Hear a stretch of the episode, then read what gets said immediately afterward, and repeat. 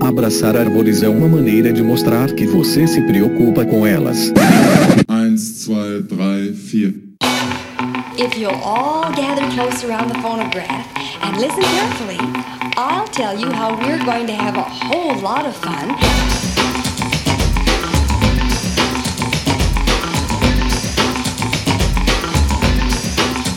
Howdy! Aqui é Fernando Lima e este é o Desabraçando Árvores, um bate-papo sem firula sobre ecologia, conservação, a vida, o universo e tudo mais. E eu estou aqui direto de Atibaia, São Paulo, e comigo está o agente molder da conservação, Rogério Cunha de Paula. Fala moçada, bom dia a todos, boa tarde, boa noite. Espero que todos estejam bem, com saúde, nos seus lares. Quem precisa trabalhar, trabalhando bastante. E é isso aí, vamos lá para mais um episódio sensacional do nosso programa. E esse episódio está sensacional, muito mais que especial, né, Roger? Diz aí, quem que nós vamos receber aqui hoje no nosso podcast? Tá demais, tá demais, vocês vão ver. Mais uma pessoa extremamente Fernando vai mostrar para vocês, né, pela, pelas histórias e uh, as mentiras que conta. Não, mas esse cara é um contador de história, né? A gente, quem que nós vamos chamar hoje, Fê? Ninguém mais, ninguém menos que o incrível fotógrafo Adriano Gambarini. É, o Gambarini é um grande parceiro aí de caminhada. E o Adriano, ele é formado em geologia, você sabia disso? O cara é geólogo. O cara É cansou mole, de cara. ficar vendo, catando pedrinha no chão, né? Tem aquela coisa de vai catar coquinho na ladeira. O Adriano cansou de catar pedrinha na ladeira. Na, na mochilagem dele pelo mundo, ele descobriu aí a, essa coisa de registrar os momentos, né? Mostrar para os outros os momentos que compartilhar os momentos que ele vivia, né? Mas ele, o Adriano, é um dos mais respeitados fotógrafos aí de caverna do mundo, sabia disso, Fê? Pois é, cara, ele é fotógrafo da National Geographic, né? Ele tem aí trocentos livros, é um cara que, assim, além da questão da imagem, né? Você vê, ele, ele cria uma narrativa visual e ele conta histórias muito bem, né? Vocês são autores, eh, coautores de livros juntos aí. Eles têm, ele tem, assim como você, né, meu caro agente Mulder, uma alma poética aí. Uau, quem dera eu fosse, né? Não, não tem não. E a gente fez junto quatro livros, né? O, sendo que o Histórias de um Lobo foi finalista do Prêmio Jabuti, né? Que é o prêmio da Academia Brasileira de Literatura. E ele teve Sim. outro, que é o Cavernas do Brasil, né? Então eu acho que essa, essa associação do, da caverna, né? Da espeleologia, da geologia com a fotografia, tudo se transforma a partir da luz. Eu acho que ele vai falar bastante dessa história da luz, não vou ficar falando aqui a palestra, a fala dele, mas é, é, fotografar na caverna, como que você fotografa, usa a luz num lugar que você não tem luz, né? Então isso é, é muito mágico e para poucos, né? Aham. Eu gosto de falar um pouco do Adriano, porque o, o Adriano ele tem um diferencial entre os fotógrafos, que é tentar entender um pouco o objeto que ele está trabalhando. E essa é, sensibilidade poética dele faz com que a fotografia da natureza não seja só a natureza, só fotografar os bichos, né?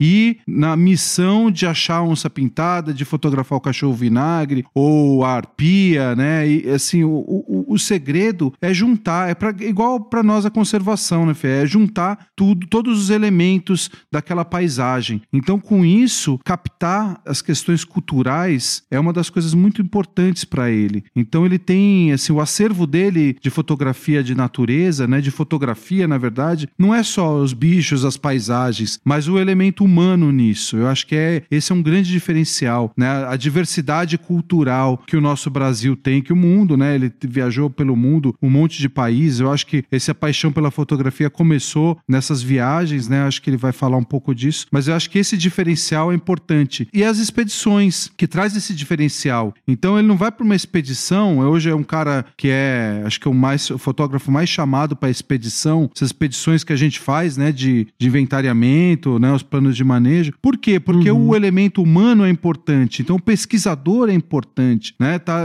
o, o pesquisador no contexto do trabalho. Então, acompanhar esses pesquisadores, acompanhar essas expedições é, ah, bom, é- é, acho que eu- é, ele tem bastante coisa para contar. É, foi uma entrevista sensacional e que ele consegue resumir um pouquinho isso tudo. Muito legal, cara. Sensacional. Fiquem ligados aí, galera, nesse episódio incrível. É, a gente tá super feliz aí de finalmente ter conseguido agendar. Já tem um tempo aí, já tava ficando, virando lenda aí essa entrevista com o Adriano.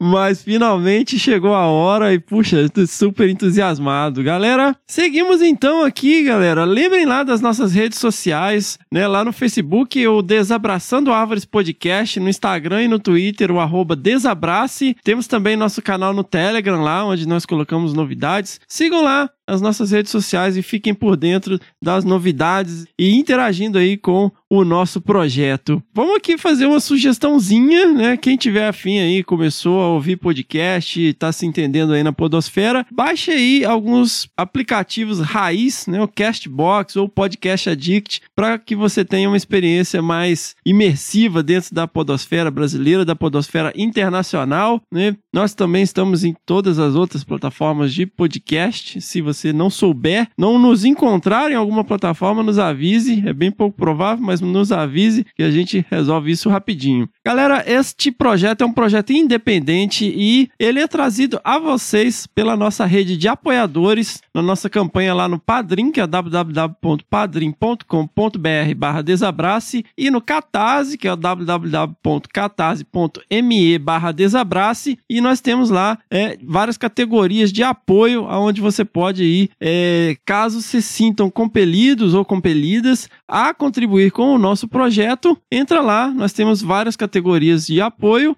e apoie lá, você pode contribuir a partir de um real, né? Você, nós temos aí um grupo de WhatsApp exclusivo para os apoiadores, nós estamos fazendo sorteios, discutindo ideias lá no grupo, né? tem vários sorteios de livros aí, de autores doam livros aí pro nosso projeto, e a gente sorteia lá exclusivamente para os apoiadores. É, os apoiadores também têm acesso aos episódios assim que eles ficam prontos, é, invariavelmente, às vezes eles só ficam prontos um, um dia antes mesmo, mas assim que o projeto, assim que o episódio fica pronto, a gente disponibiliza o link lá e vamos agradecer então aos nossos novos padrinhos e madrinhas aqui na categoria gênero, lembrando que nós temos a categoria espécie, gênero e família, né? Na categoria gênero nós tivemos os novos padrinhos e madrinhas, a Giovana Miranda, a Amanda Messias, o Gustavo Gribner, o Diego Varela, a Alana Ribeiro, a Glice Almeida, Jonathan Dias e Vânia Ferreira. Muitíssimo obrigado aí, meus caros. Sejam muito bem-vindos, muito bem-vindas aí ao nosso grupo, à nossa rede de apoiadores do Desabraçando. Muitíssimo obrigado por confiar e apoiar o nosso projeto. Bora lá então para o que bicho é esse, né, meu caro agente Mulder? Você sa sacou qual que foi o bicho? Não saquei, eu já falei, cara. Eu não saco o bicho, eu só. O único que eu saquei foi, o, a, foi a arpia, que o peão não, não sacou, né? E a gente tem que ficar trolando ele. Para toda sempre, vez. para sempre será lembrado isso. Errou. Errou feio, errou feio, errou rude. Salve, Bião. Saudades, meu amigo. Mas que pena que você não acertou a arpia e eu acertei. Mas não sei, cara. Não sei nenhum. Eu não sei. Tá difícil, cara. Tá indo pro nível hard, né? Não, mas esse é fofofal, não. Toca aí.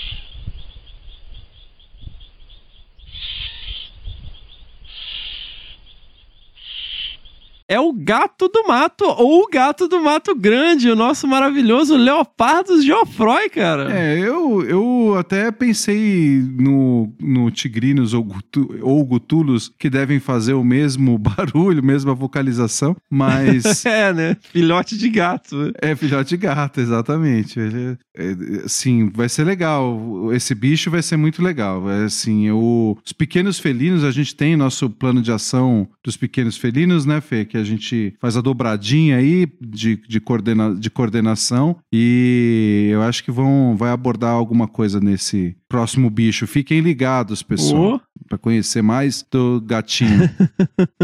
sensacional. Esse áudio, esse áudio, cara, é de um filhote melânico, um registro aí feito pelo nosso amigo Fábio Mazin. Ele disponibilizou aí nas redes sociais. Eu catei o, o áudio lá, um filhotinho miando. Ah, aquele vídeo, verdade. Olha É, só, comi, comi bola, cara. Comi bola, olha só. Um barato, né? Ele, ele colocou umas câmeras lá, como ele tá monitorando os bichos, eu, pelo que eu entendi, ele sacou onde é que é o ninho dos bichos, tá com muito registro bacana, né? E uns filhotinhos melânicos, tá muito legal. Sensacional, muito legal. Fábio, Um abraço pro Fábio. O cara é um, ga- esse é um gaúcho de bombate, tchê. Esse é gaúcho mesmo, né? Bombate é boina. Que boi, né? É. Um grande abraço aí, Fábio. Pô, trabalho sensacional. Deve estar tomando um chima agora, né? Certeza. Cara, então vamos aí tocar o bicho do próximo episódio.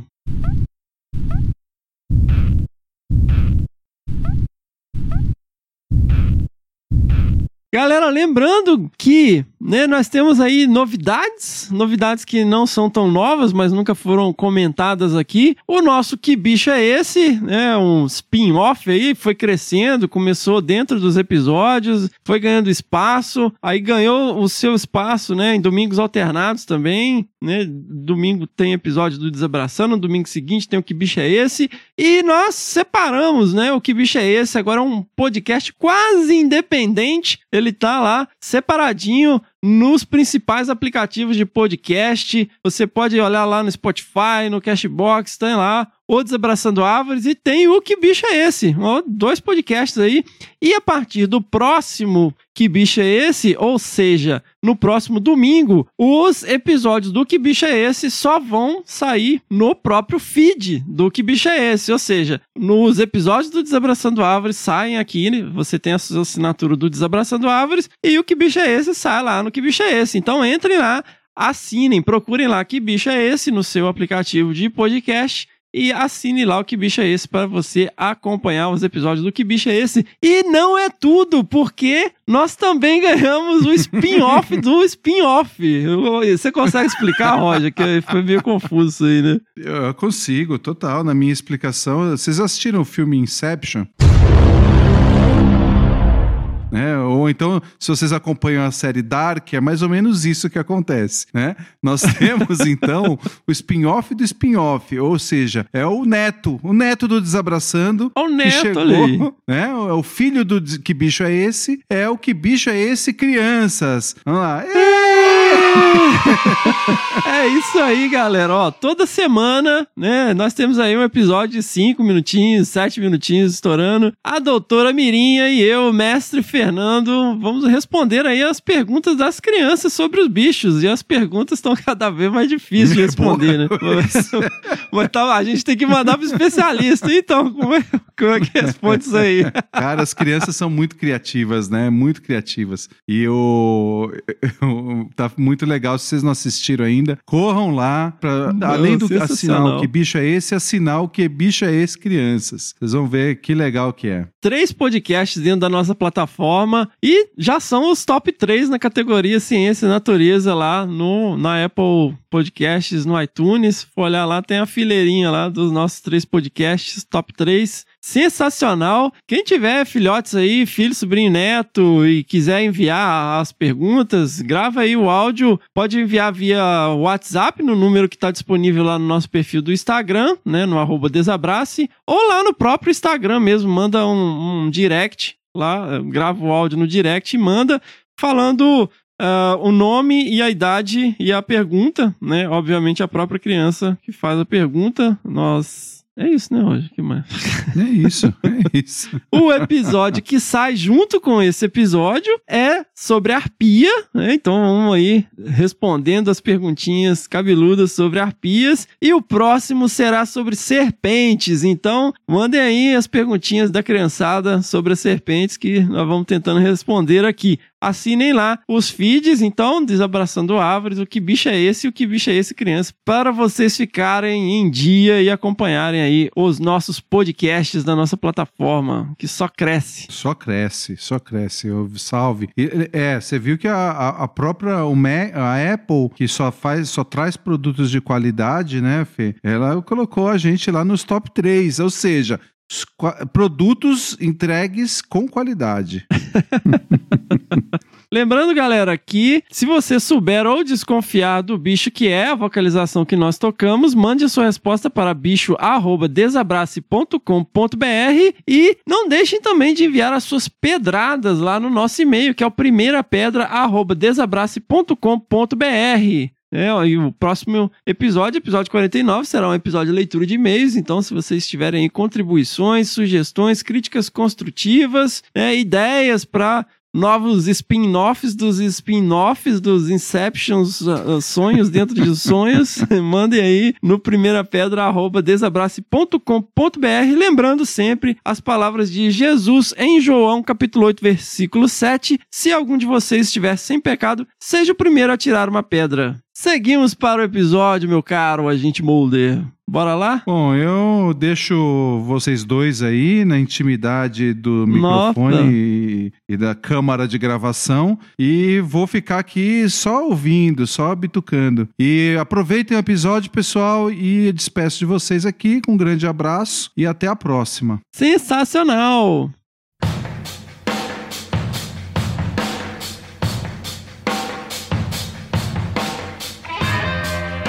Pessoal, e como nós dissemos e prometemos, nós temos aqui hoje ninguém mais, ninguém menos que o grande fotógrafo e documentarista Adriano Gambarini. Adriano, seja muito bem-vindo ao nosso podcast. A gente está super feliz, né, de finalmente essa gravação encantada, né? Tem meses que a gente está nessa. Verdade. e não verdade. sabe, mas seja muito bem-vindo. É uma honra enorme ter você aqui. Valeu, Fernando. Valeu. Obrigado pelo convite, cara. É, é bom falar. Eu acho que depois de uma idade, cara, a gente começa a querer falar, assim, é meio que para mostrar para quem está escutando, quem está querendo seguir essas nossas trajetórias, né? É, mostrar como que é os altos e baixos, né? As, as, os sucessos, os insucessos. Então, puta, prazer, cara. Obrigado e obrigado por estar aqui, de verdade. Sensacional, cara. Mas e aí, Adriano? É, como você falou, né? Todo mundo gosta de uma boa história, né? E uma coisa que a gente tenta mudar um pouco a cabeça aqui no Desabraçando é mostrar que ninguém nasceu fodão, né? Não, eu, eu cara, é, é, engraçado. Primeiro, eu, eu queria parabenizar vocês pelo nome, cara. Pelo nome. Toda vez que eu falo assim com pessoas que não são do nosso mundo ambiental é, sobre o nome do Desabraçando Árvores e de onde surgiu isso, né? Essa coisa de desmistificar esse, esse mundo que a gente vive, né? É, só esse nome é legal, cara. Eu, eu, ah. acho fantástico esse nome. Não tem nada de abraçar árvore, né? É, até tem se for para subir, né, cara? Aí tudo bem. Aí você abraça para subir nela e, e, e roubar uns açaí lá na Amazônia. Mas então, Falando um pouco dessa, da minha história, cara, eu acho que não tem como eu começar sem falar do de onde que eu vim, assim, no sentido de, de educação. É, eu acho que eu, assim, eu, eu, cresci numa família, cara, que era. Meu pai sempre condicionou a gente, sempre levou a gente pro mato, sempre. É, eu, eu, com um ano de idade, eu estava acampando na Bahia, cara, pra você ter uma ideia. Meu pai pegava a gente era uma família de quatro irmãos. Ele pegava a gente no, no final do ano, cara, dentro de uma Kombi. No começo começou com uma Kombi, depois ele comprou uma veraneio, aquelas, aqueles camburão, né? Mas é, pegava, ia até Salvador, porque a família da minha mãe é baiana, então tinha muito parentada lá. E aí a gente ia, cara, dois dias de viagem. Ele, Vocês minha mãe. moravam onde? Morava em São Paulo, eu sou de São Paulo. São Paulo, Bahia, numa Kombi? São Paulo, Bahia numa Kombi, cara. Pra você ter uma ideia, olha a história, assim, parecia aquela, aquela música do Premeditando Break, que essa nova geração não conhece, né? Do, do, do- da Kombi. Mas é, a gente saía daqui, eu, minha mãe, minha avó e quatro meninos, cara. Meu pai dirigindo. Eram quatro irmãos dirigindo até Salvador. Aí a gente ficava acampado em Itapuã. Isso daí, vai, começou essa história em 1970, quando eu nasci. Eu nasci em 69. Em 1970 ele fazia isso, cara, pra você ter uma ideia. E aí a gente ia lá e ficava um mês, um mês e meio, que eram as férias de escola. Tá, então às vezes juntava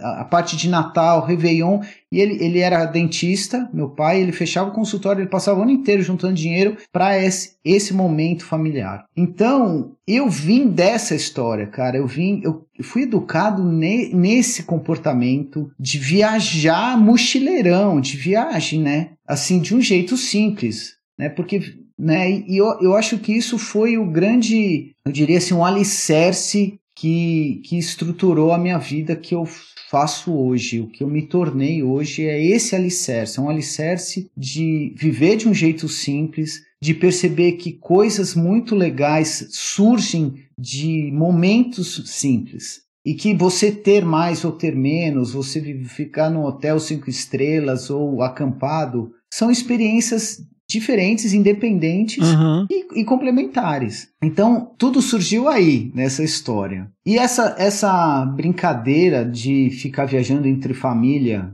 aconteceu até os 14 anos comigo. Todo ano ele fazia isso. Impreterivelmente todo ano ele botava a gente na Kombi, depois de uns anos ele botou a gente na, na veraneio, e aí depois de uns anos ele, ele comprou a, a, um trailer e, e fazia sempre essa história até os meus 14 anos. Caramba, cara, de trailer também. De trailer, cara, surreal, meu. Era, era muito legal. A gente parava o trailer no, no, à noite nos, nos postos de gasolina para até chegar lá, numa rede que chamava Rede Flecha. Existe até hoje. Quem subir pelo, pelo Espírito Santo entrar na Bahia, encontra esses postos de gasolina que chama Flecha, uma rede Flecha, que é, era um índiozinho. Eu adorava, cara. Parecia, era um índiozinho o símbolo do- da rede, da rede de postos. E então a gente fez isso até os 14 anos é, sagrado todo ano. Aí ele faleceu quando eu tinha 14 anos e eu com 15 eu comecei a viajar com meu- um dos meus irmãos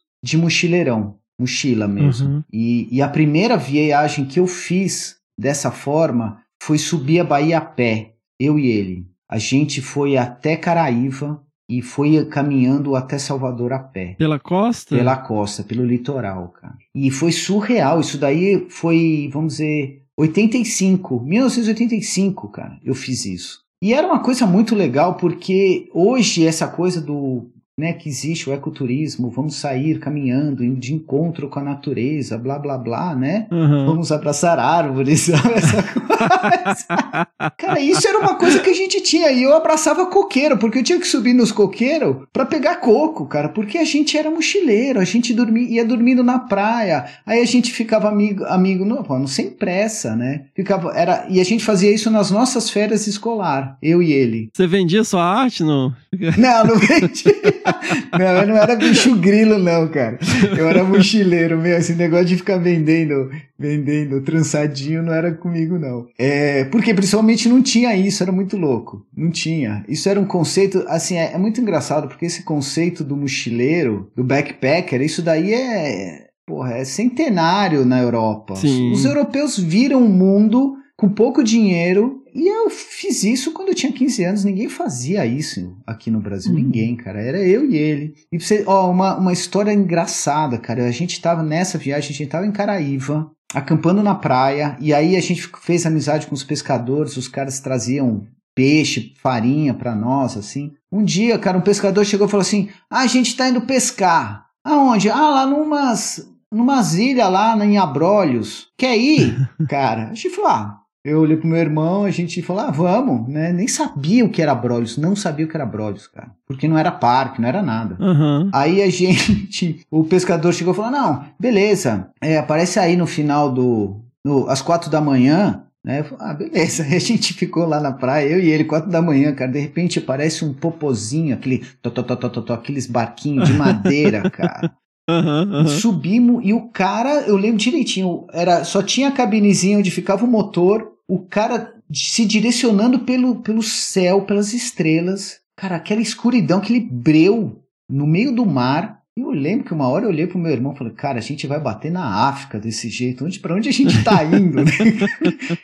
o, cara, o cara bateu direto em abrolhos. Ele passou o dia inteiro pescando em abrolhos. Que podia, né? Era pesca do normal. Uhum. Aí eu fiquei lá com meu irmão nadando, andamos nas ilhas tal, e não sei o que, e depois voltamos. Cara, é uma coisa louca isso.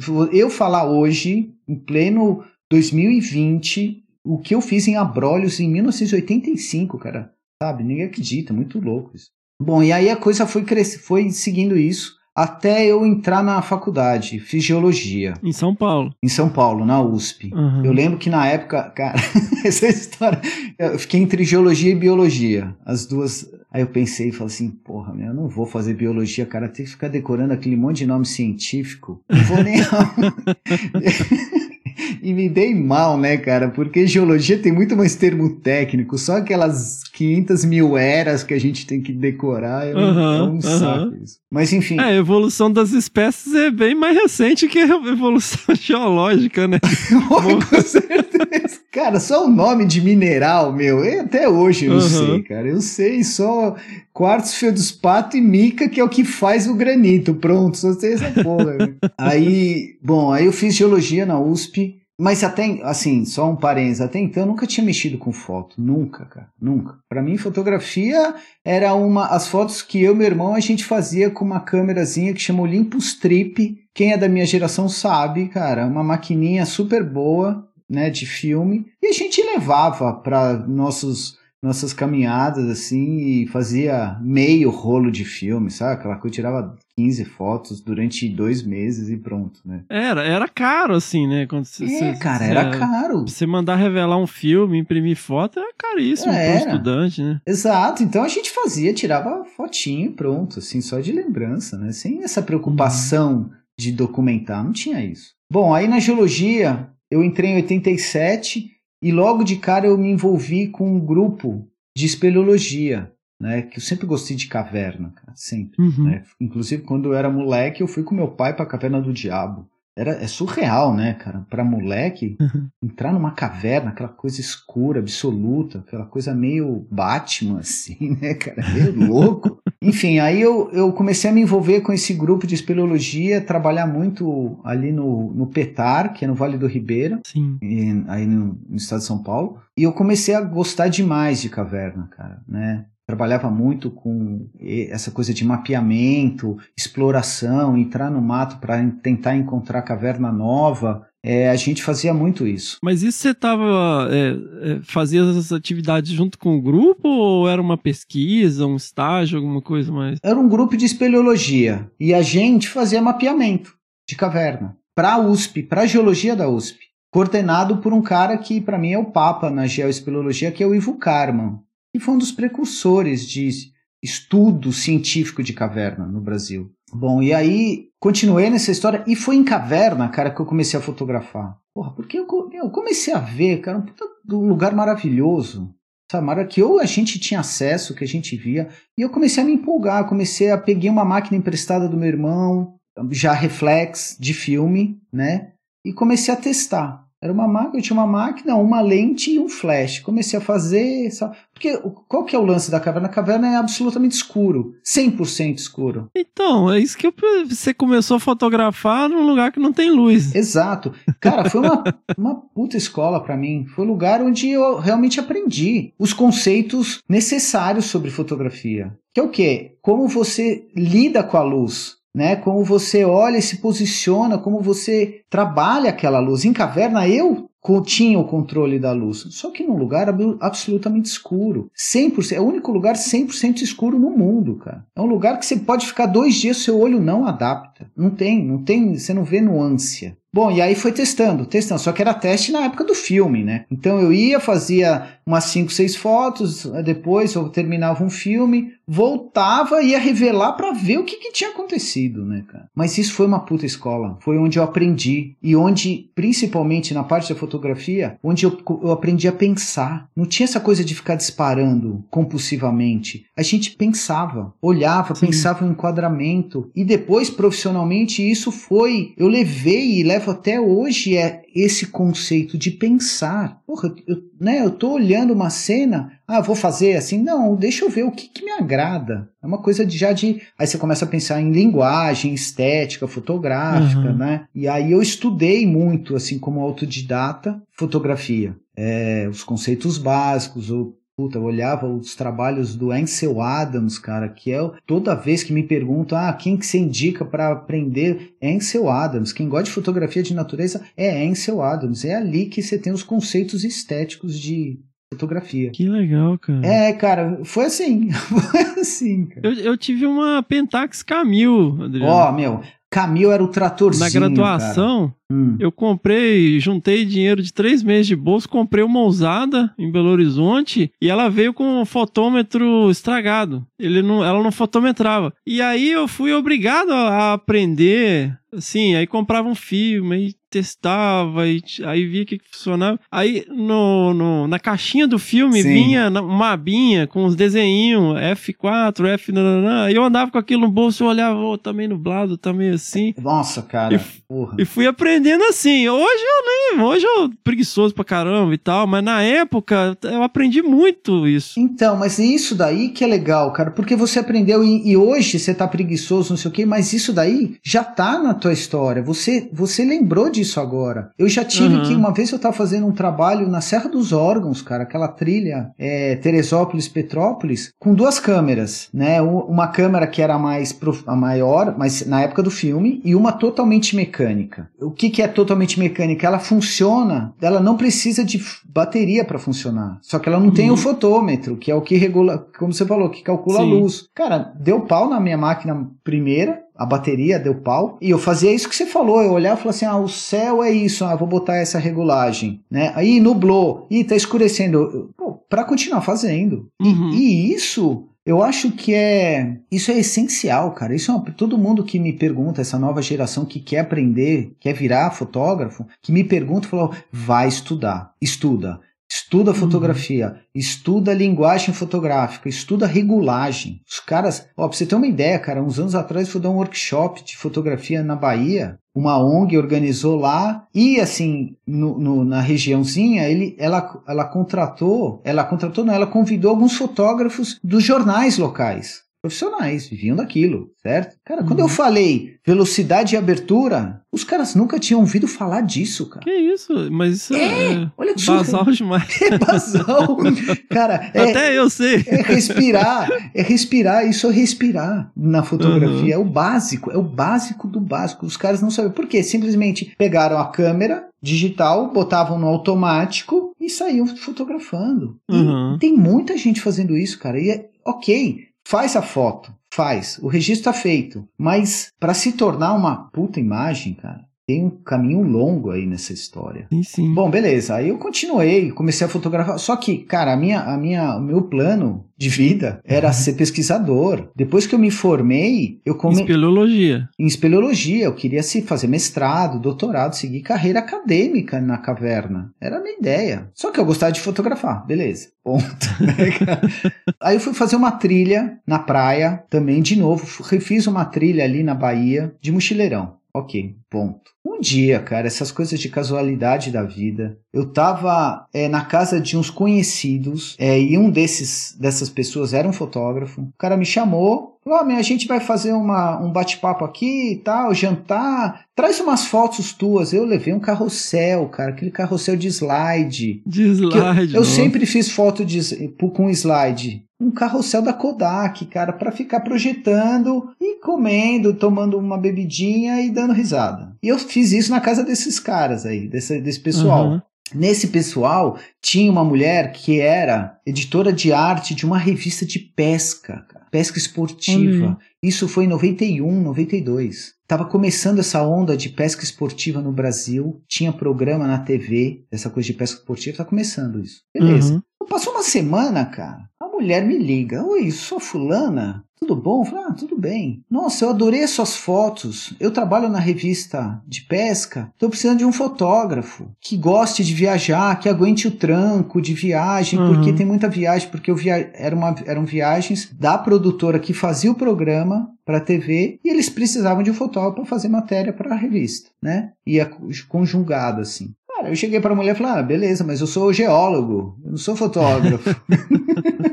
não, mas vem, faz uma viagem com a gente, se der certo, tal. Pronto. Cara, comecei a fazer isso, fazer viajar. Eu gostava, gosto de viajar, né? Coisa de moleque. Viajava, eu gosto de uns perrengues, porque, puta, tinha perrengue, não é assim. Né? Aham. Os caras acham, pô, vida boa, só viaja, mas, pô, tem perrengue pra cacete. Comecei nessa onda profissionalmente fotografando pesca esportiva. E aí eu não parei mais, cara. Aí eu não larguei a coisa da, da academia, né? De estudar, estudar, estudar. E continuei. Comecei nessa coisa de fotografar, fotografar. Meu, tô, tô aí até hoje nessa história. Caramba, Foi assim, cara. fotografando pesca esportiva. Pesca esportiva. Olha que louco. Mas eu, estu eu tinha estudado muito, autodidata, muito essa coisa de pegar. Eu lembro que eu li um livro da Kodak de fotografia, cara, que era uma bíblia. Eu destrinchei isso para estudar. Aham. E foi muito louco, porque a mulher, me quando a mulher me chamou, eu não tinha câmera fotográfica. Eu peguei uma câmera fotográfica do meu irmão, cara, que gostava de foto. Meu irmão mais velho gostava, ele tinha uma Canon com uma lentezinha fixa e uma tele.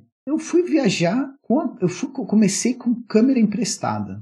Depois eu acabei comprando essa, essa câmera dele e tal. Ou ele me deu, não sei, mas não lembro. E foi assim. Sensacional. Mas você se graduou nessa época, ou seja... Sim, eu me formei. Eu me formei. Quando eu fiz essa história da viagem, que, eu fiz as fotos que foi onde tudo deu startou, eu já estava formado. Eu me formei em geologia e queria começar Uhum. a pesquisar. E por conta dessa coisa das cavernas que eu fui para várias cavernas no Brasil, porque e- o Ivo Carmo ele tinha orienta- orientados em vários lugares, na Bahia, na Chapada Diamantina, em Bonito, tal. O Uhum. meu, olha, olha a história, cara. O meu plano de mestrado era estudar as cavernas submersas de Bonito. Porque lá em Bonito tem um monte de caverna que é inundada, né? Uhum. permanentemente inundada, e você tem umas formações, aquelas formações de caverna, né? Aqueles cristais, você tem formações de caverna lá que crescem dentro, que se formam dentro da água, é uma coisa maluca. E, e como eu mergulho, Aham. eu queria fazer esse estudo, o mestrado ia ser em cima disso, né? E é isso, foi assim, e foi assim, cara. Que começou. Tudo começou, foi assim. E aí você ficou então um tempo fotografando. Você, você fotografou com o Nakamura? Não? Nessa época acho que ele nem pescava muito. O Nakamura, o, o, o japonês pescador? É. lógico, cara. Viajei com ele várias É vezes. Várias vezes. Ele devia estar no início de carreira, né? Eu trabalhei muito com aquele Rubinho, Rubinho Almeida Prado. Ele que era o dono daquela. Rubinho o programa. Minhoca? Ah, sei lá. Você lá, acho que eu sei. O o- era o programa, aquele programa Pesca e Companhia, que era, o- foi o primeiro programa Sim, sim. de pesca, e era a revista. Aham. E aí eu viajava com esse Rubinho Almeida Prado, que era o pescador. E eu viajava com o pessoal da, da, da filmagem, né, do programa. Uhum. E eu, Nakamura, numa das... Eu cheguei a fazer algumas viagens com ele para fazer matérias para a revista, porque ele, ele era especialista em pesca de, de robalo, em mangue, sabe, em Uhum. estuário, assim. E o cara Sim, tinha a sim. manha de fazer não sei o que com, o, com a isca para cair no meio das, das raízes do manguezal para pegar os robalos. Eu viajei com ele, com ele, lembro dele. Que legal. É, todo mundo fica tentando imitar o que ele faz. Ele, ele coloca a isca dentro de uma lata de cerveja, se você Ah, quiser. não, é surreal. é figura. Não, ele é bom, figura. Que- Nossa, cara, Até que, hoje ele tá aí. flashback, cara, que legal. E aí você ficou um tempo fazendo isso aí, você foi fazendo uma transição. Eu fiquei dois anos na revista, depois saí, sabe, peguei meu portfólio, assim, meu portfólio o que que era? Eram umas quatro pastas com cromos, sabe, aí nome técnico era cromo. E aí eu fui bater na porta das revistas de, de natureza, que era qual? Caminhos da Terra Uhum. e Horizonte Geográfico. Só essas duas revistas que tinha no Brasil, de natureza. A National entrou muito tempo depois, aqui no Brasil. Eu lembro quando saiu a primeira edição da, da National em português, eu tava na graduação hoje. Na, na primeira Mas aí, como- descreva isso. Como- Você literalmente ia lá com seu portfólio debaixo do braço, Batia na pedia pra falar com alguém? É, na cara dura. Pô, tudo bem, eu sou fotógrafo aqui de natureza. Posso falar com o editor? Não. Acho que é fácil, né, cara? Não é, não é. E aí teve uma história engraçada. Olha isso, isso é legal porque você encontra pessoas que são essenciais, né? Depois de tanto bater e, e na porta fechada, Uhum. eu tava na Abril. Olha isso, tava na editora Abril, que é aquela, aquele prédio gigante que tem na Marginal Pinheiros ali. Tinha ido tentar bater na porta de uma revista, porta fechada, ninguém. Não, não quero, não preciso. Encontrei um cara no elevador que era amigo de infância do meu irmão, que o cara era fotógrafo e trabalhava numa revista. Só que era uma Caramba. revista que não tinha nada a ver comigo. Era, sei lá, se era moda, sei lá, publi- não sei lá o que que era, carro, não lembro. Aí ele, eu conversando, falou, "Ô, tudo bom, cara, tudo. Olha, eu sou fotógrafo, né? Tô começando, olha o meu trabalho. Ele falou, nossa, que demais, vem cá que eu vou te mostrar para um. quero mostrar essa foto para um cara. Aí foi, mostrou para um jornalista, aqueles velhão já, né? Uhum. Cara, eu lembro direitinho, ele pegou as me- meus slides, meus cromos, botou numa mesa de luz e ele ficou olhando assim, ó, e falou assim: "Pô, o mais legal desse material é que dá pra ver que é feito pelo mesmo, pela mesma pessoa, por causa do Caramba. olhar". Cara, isso daí foi muito legal, porque aí eu comecei a olhar os meus tra- meu trabalho assim, eu nunca tinha presta- prestado atenção, que é natural, né, para o fotógrafo, você, principalmente naquela época que era filme, eu tinha que construir uma linguagem. Então eu olhava, me posicionava nas fotos, nas cenas, principalmente paisagem na época. Na época eu não fazia muito fauna, que é o Uhum, que eu mais faço sim. hoje. Era paisagem, era cenários, né? Natureza, estrito senso, assim. Aí eu fazia isso, e aí quando ele falou isso, eu comecei a olhar e percebi que existiam características comuns entre as fotos, que eram a minha linguagem, meu olhar. Não é certo ou errado, era o meu olhar Aham. né? É a mesma coisa, você pega uma foto do Ansel Adams, não precisa estar o nome dele, você sabe que é dele, cara, é o olhar dele. Cartier-Bresson, idem, né? Esses caras antigos, idem, você percebe isso. Bom, isso foi ótimo pra mim, cara, foi ótimo, porque aí eu comecei a ter noção do meu trabalho conscientemente. Aham. Até que tudo bem, fui fazer um trabalho para Caminhos da Terra, é, para Horizonte Geográfico e sempre muito com essa coisa de caverna, porque como era difícil, né? Não é fácil fazer foto de caverna. Sim, É, sim. precisa ter essa especialidade, precisa saber do assunto. Você pode pegar o melhor fotógrafo de natureza e botar numa caverna, o cara não vai fazer, porque não é a área dele. Não é fácil nem chegar na caverna, né? Porra, caminhar lá dentro, cara. Quando a gente ficava dois, três dias dormindo lá dentro, era surreal, cara. Era surreal. Uma vez eu fiz isso, eu falei, eu quero ver o que acontece comigo sem relógio, cara. Eu que não queria ter noção de tempo. É muito louco a como o teu biorritmo muda. Se você não ter a noção temporal, porque aquela gente é muito condicionado com pelo relógio. Ah, bateu Uhum. meio-dia, tô com fome. Ah, sete horas, tô com fome. Ah, dez da noite, ih, tá dando sono, vou dormir. É, é um condicionamento isso. Sim, E sim. tem a ver com o sol, tem a ver com o tempo, com o, com o horário, né? Circadiano, é. Porra, dentro da caverna, se não tem essa noção, não rola. Não rola, é muito louco, muda tudo, muda tudo. Você come a cada meia hora porque dá fome, aí você de repente tá com sono, vai dormir, é duas da tarde. É muito louco isso. Bom, e aí eu entrei na parte da revista, de, comecei a trabalhar fazendo matérias para as revistas, assim, bati na porta, olhei, os caras, ah, legal, tal, não sei o quê. Até que um dia os caras falaram, pô, é, quer fazer uma matéria de caverna? Ah, vai. Então eu me mandava lá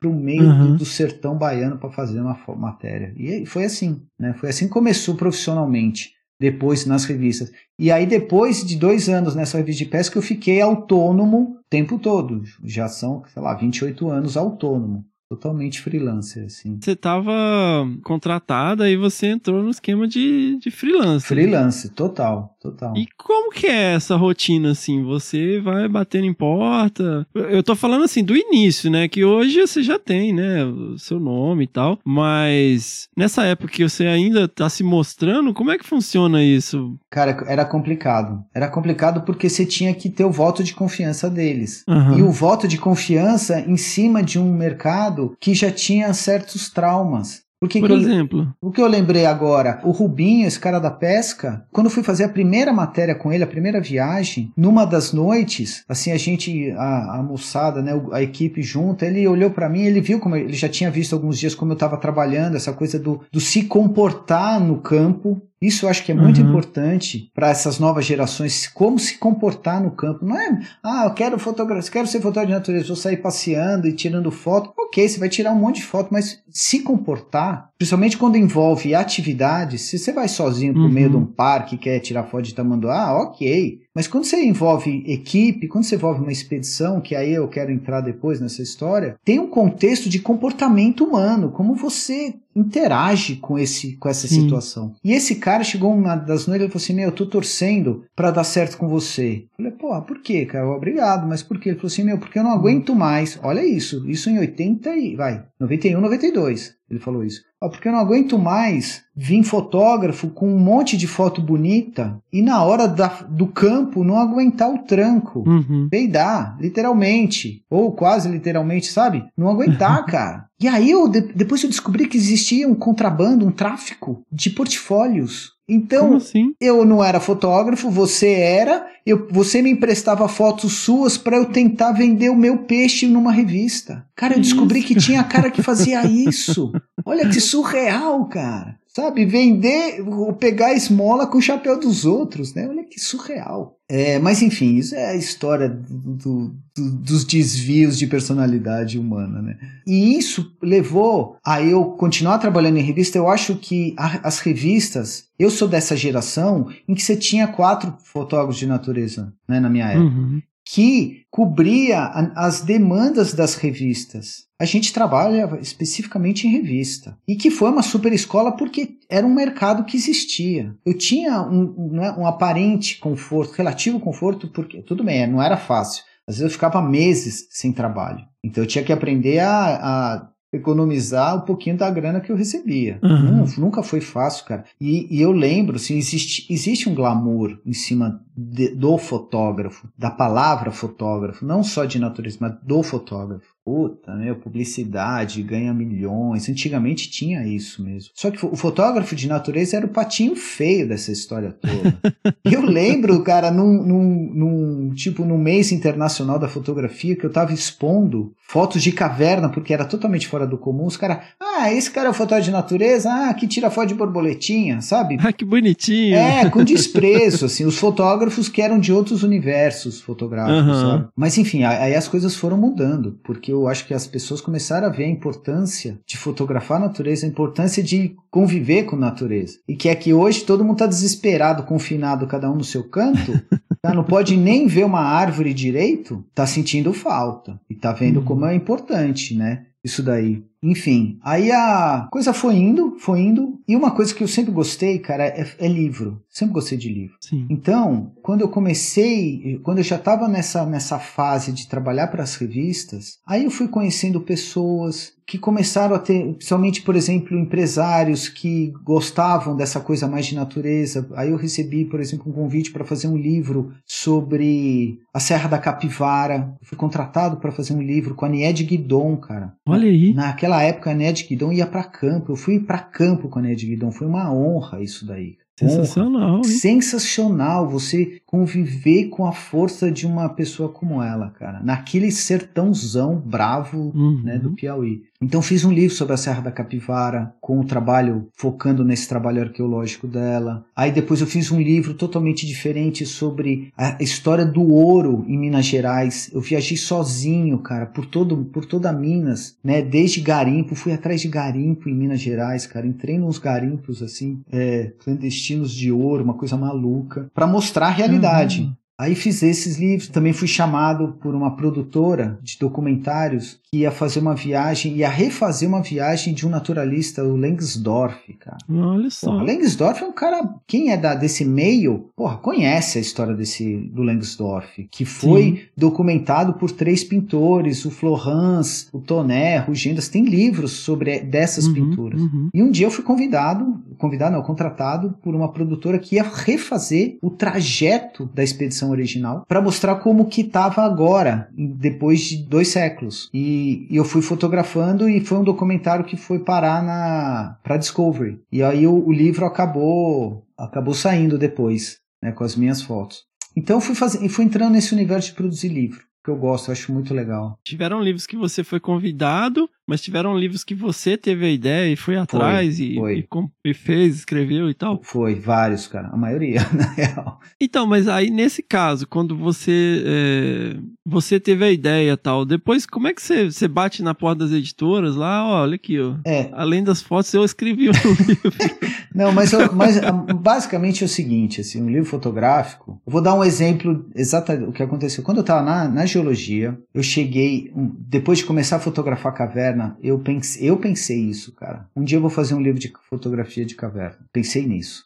Lá atrás, 89, 90. 18 anos depois, eu eh, tinha material suficiente para fazer esse livro e produzir esse livro. De que forma? Eu fui juntando material sem pressa. Então, por exemplo, o que é esse material sem pressa? Como que eu ia? Ah, eu tava. Pô, ia, ia rolar uma expedição, eu juntava um dinheirinho com essa expedição de caverna, eu ia lá e tirava foto, guardava as fotos. Ah, ia ter uma Uhum. outra viagem, ou esse Ivo Carman, Ivo Carman me chamava para fazer algum, algum. acompanhar, sempre acompanhar alguma expedição, não que você contratar, acompanhar. Eu ia lá, tirava mais foto e guardava. Até que cheguei um dia, olhei o material e falei: "Ah, dá para publicar um livro sobre cavernas. Foi assim, 18 anos depois, cara. Aham. Não cai, do, não cai do céu.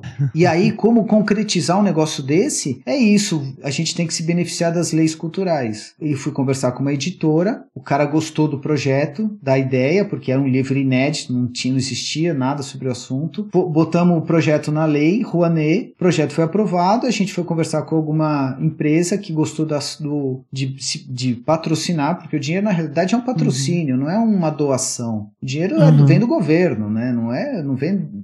do empresário. O empresário só direciona, falou: ah, eu tenho que pagar imposto de renda, ok. Parte desse imposto de renda eu quero que vá, para esse projeto cultural. Beleza, é assim que funciona, simplesmente falando. E foi assim, todos os livros patrocinados dessa forma. Aí, quando eu falo assim, ah, pô, demorei 17 anos para fazer o livro de Lobo Guará, por exemplo, com o Rogério. Ah, 18 anos para fazer o livro de Onça Pintada. Não é assim, porra, não tem os 120 anos que a primeiro fazia um. Era tudo meio ao mesmo tempo. Sim, eu ia sim. juntando devagar, né, até ter material para produzir. E eu sempre quis buscar Uhum. esses livros que tivesse muito conteúdo informativo, porque como que eu penso, um livro de um livro fotográfico é legal, estritamente fotográfico. Só que ele atinge o público da fotografia, o cara que gosta Sim. de ficar folheando e vendo foto dos outros. Um livro que você agrega um conteúdo de texto, pesquisa, informação, você atinge muito mais um público muito maior. Você vai atingir as pessoas que gostam da caverna, você vai atingir as pessoas que gostam de natureza, vai atingir as pessoas que gostam de fazer ecoturismo, e vai atingir as pessoas que gostam de fotografia. Pronto. Isso é muito legal. O livro tem que, eu acho que tem que ter esse papel. É muita responsabilidade você fazer um livro que vai ser, sabe, perpetuado ao, ao longo dos tempos. Então, se tiver conteúdo, melhor. É a minha forma de ver. Eu nunca fiz um livro estritamente fotográfico, só fotografia. Todos têm bastante texto. Ou escrito por mim ou escrito por outros, outras pessoas. E eu acho isso muito legal. Isso é uma coisa que sempre me chamou muita atenção, Adriano, porque escrever não é trivial. E, e, assim, os seus textos, eles são muito muito inspirados, assim. Eu até tava comentando com o Rogério que tem um quê de, de poesia, assim, porque o fotógrafo, eu, eu vejo que ele tem naturalmente uma percepção muito diferenciada e sutil de, de coisas que a gente considera cotidiana. Ele consegue trazer informações em, em coisas que a gente passa batido, ele faz uma composição visual, mas não é tão trivial você transformar isso em palavras. E eu Ah, vejo é que você faz legal. isso de uma forma muito diferente, assim, que os livros são realmente uma composição muito afinada entre as imagens e a narrativa, assim, porque ela traz outras questões que não só. né, tem, tem todo o- o lado humano, um lado de percepção ali muito diferenciado nas suas obras, Pô. que sempre me chamou a atenção, assim. Que legal, cara. É bom ouvir isso. É bom saber isso.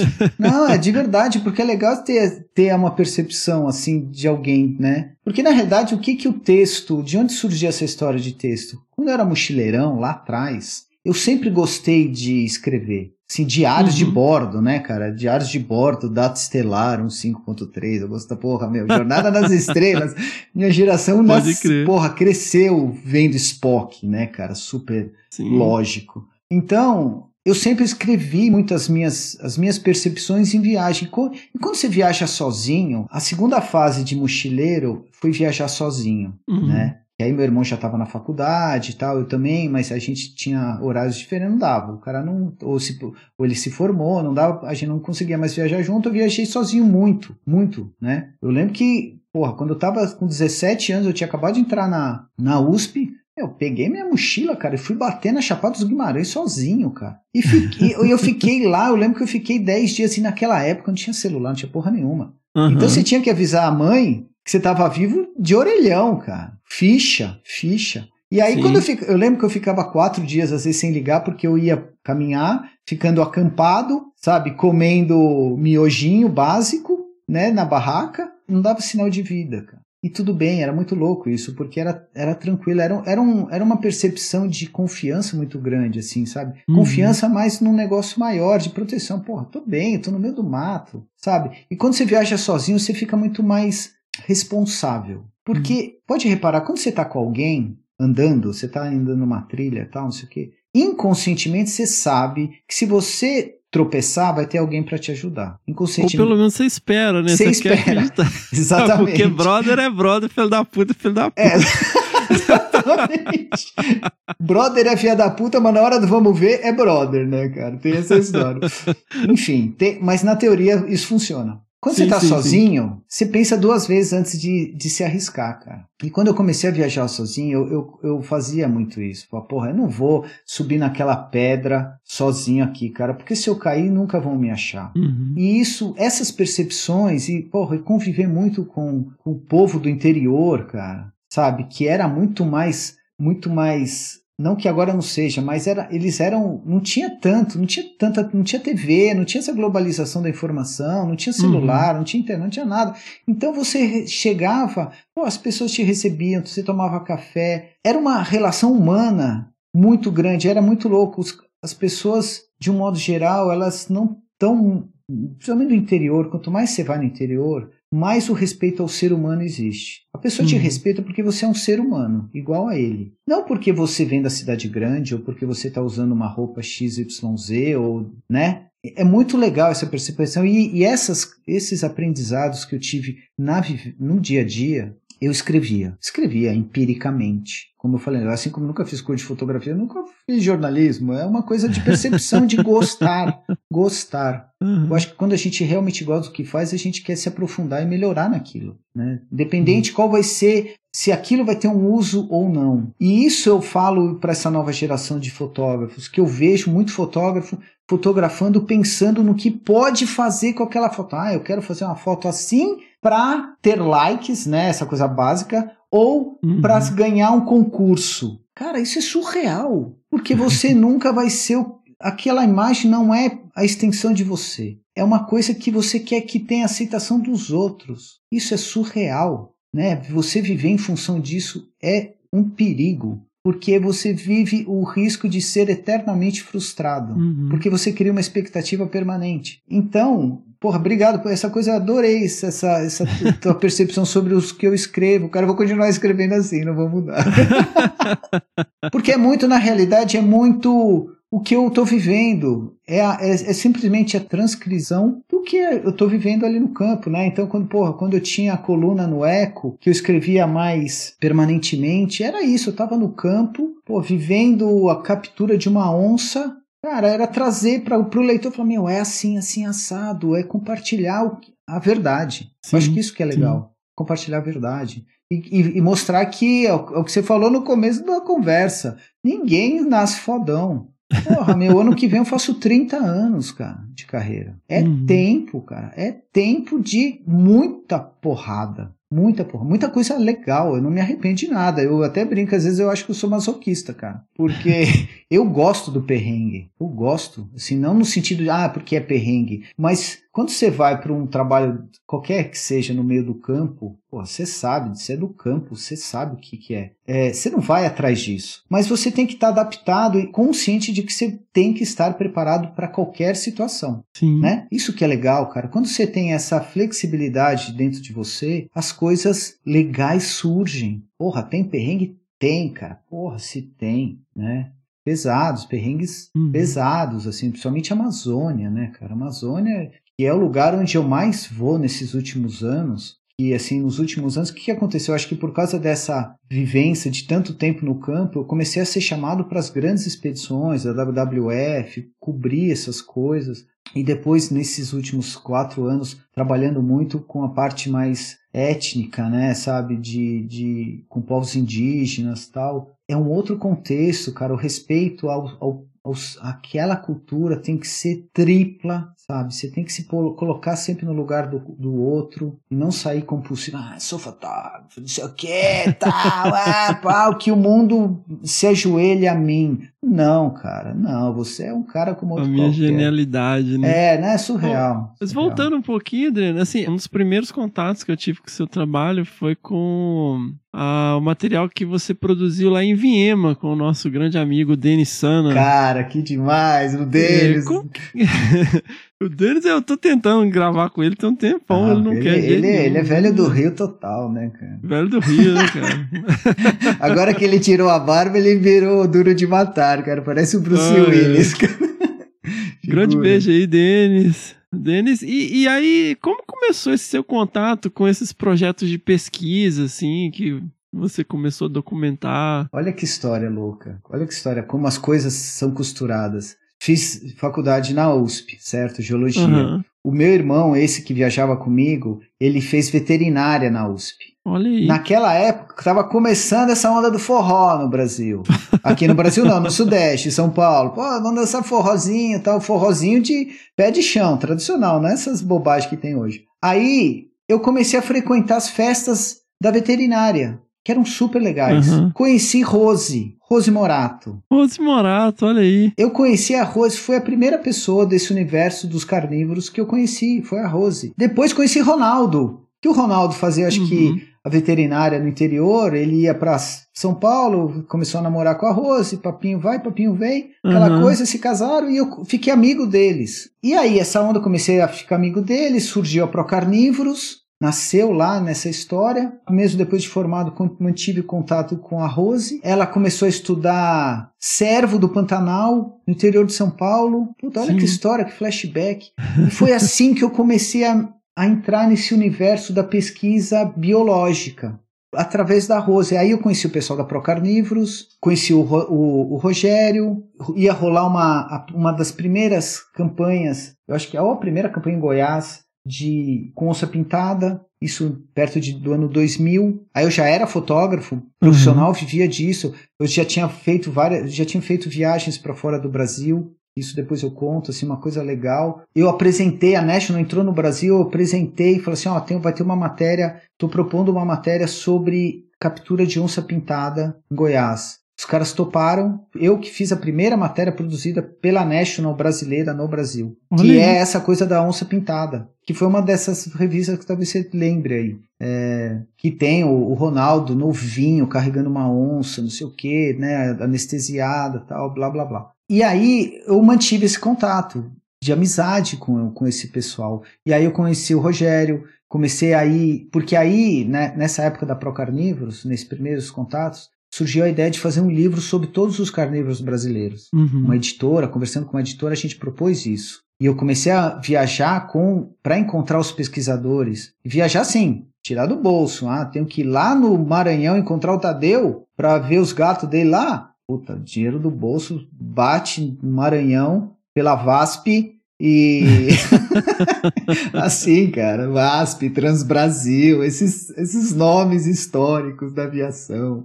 É, batia lá, viajava, trabalhava com os caras, voltava, ia juntando foto, juntando foto, juntando foto, sem pressa, sem pressa, até que realiza, uma hora realiza. Então eu entrei nesse universo dessa forma, da pesquisa. E Sim. por conta, e já me perguntaram assim, e eu respondo sempre: a geologia foi fundamental para eu entender essa dinâmica da pesquisa, da ciência mesmo.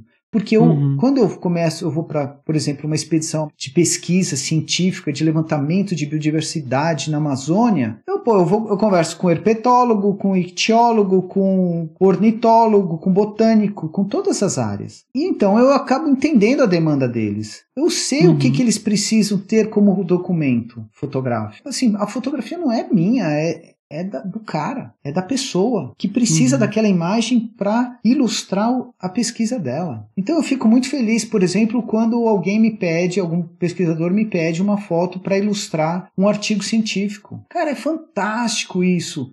Para mim é fantástico porque fecha o ciclo. Faz sentido aquele perrengue que eu vivi lá, que não é fácil, cara. A Amazônia não é mesmo. É, faz sentido. Então o trabalho com os pesquisadores foi assim. Foi assim que surgiu, com os carnívoros. Pra quem não sabe, a Procarnívoros é o Instituto Procarnívoros, é uma organização não governamental aí, uma das grandes referências nacionais na conservação de carnívoros desde sempre, né? Desde que se começou a discutir conservação de predadores no Brasil. É verdade, é isso mesmo. Então, foi assim que eu comecei, cara. E aí a gente cria vínculos de amizade com as pessoas. Isso que é legal, porque o, o propósito é o mesmo, né? O perrengue é, é Sim, sim. todo mundo vive o mesmo perrengue por um fim, por um bem comum, vamos pensar assim. E nada, nada forja mais uma brodagem do que passar perrengue junto, né? com certeza. Porra, nem fala, cara. Com certeza, cara. Com certeza. Teve. Ah, pô, tem muita história, cara. Eu tô tem- pô, com o Rogério tem muita história, com, com o pessoal, com os pesquisadores do Guild, que eu trabalhei muito na Amazônia, né, cara? Tem muita história lá, porque é aquilo.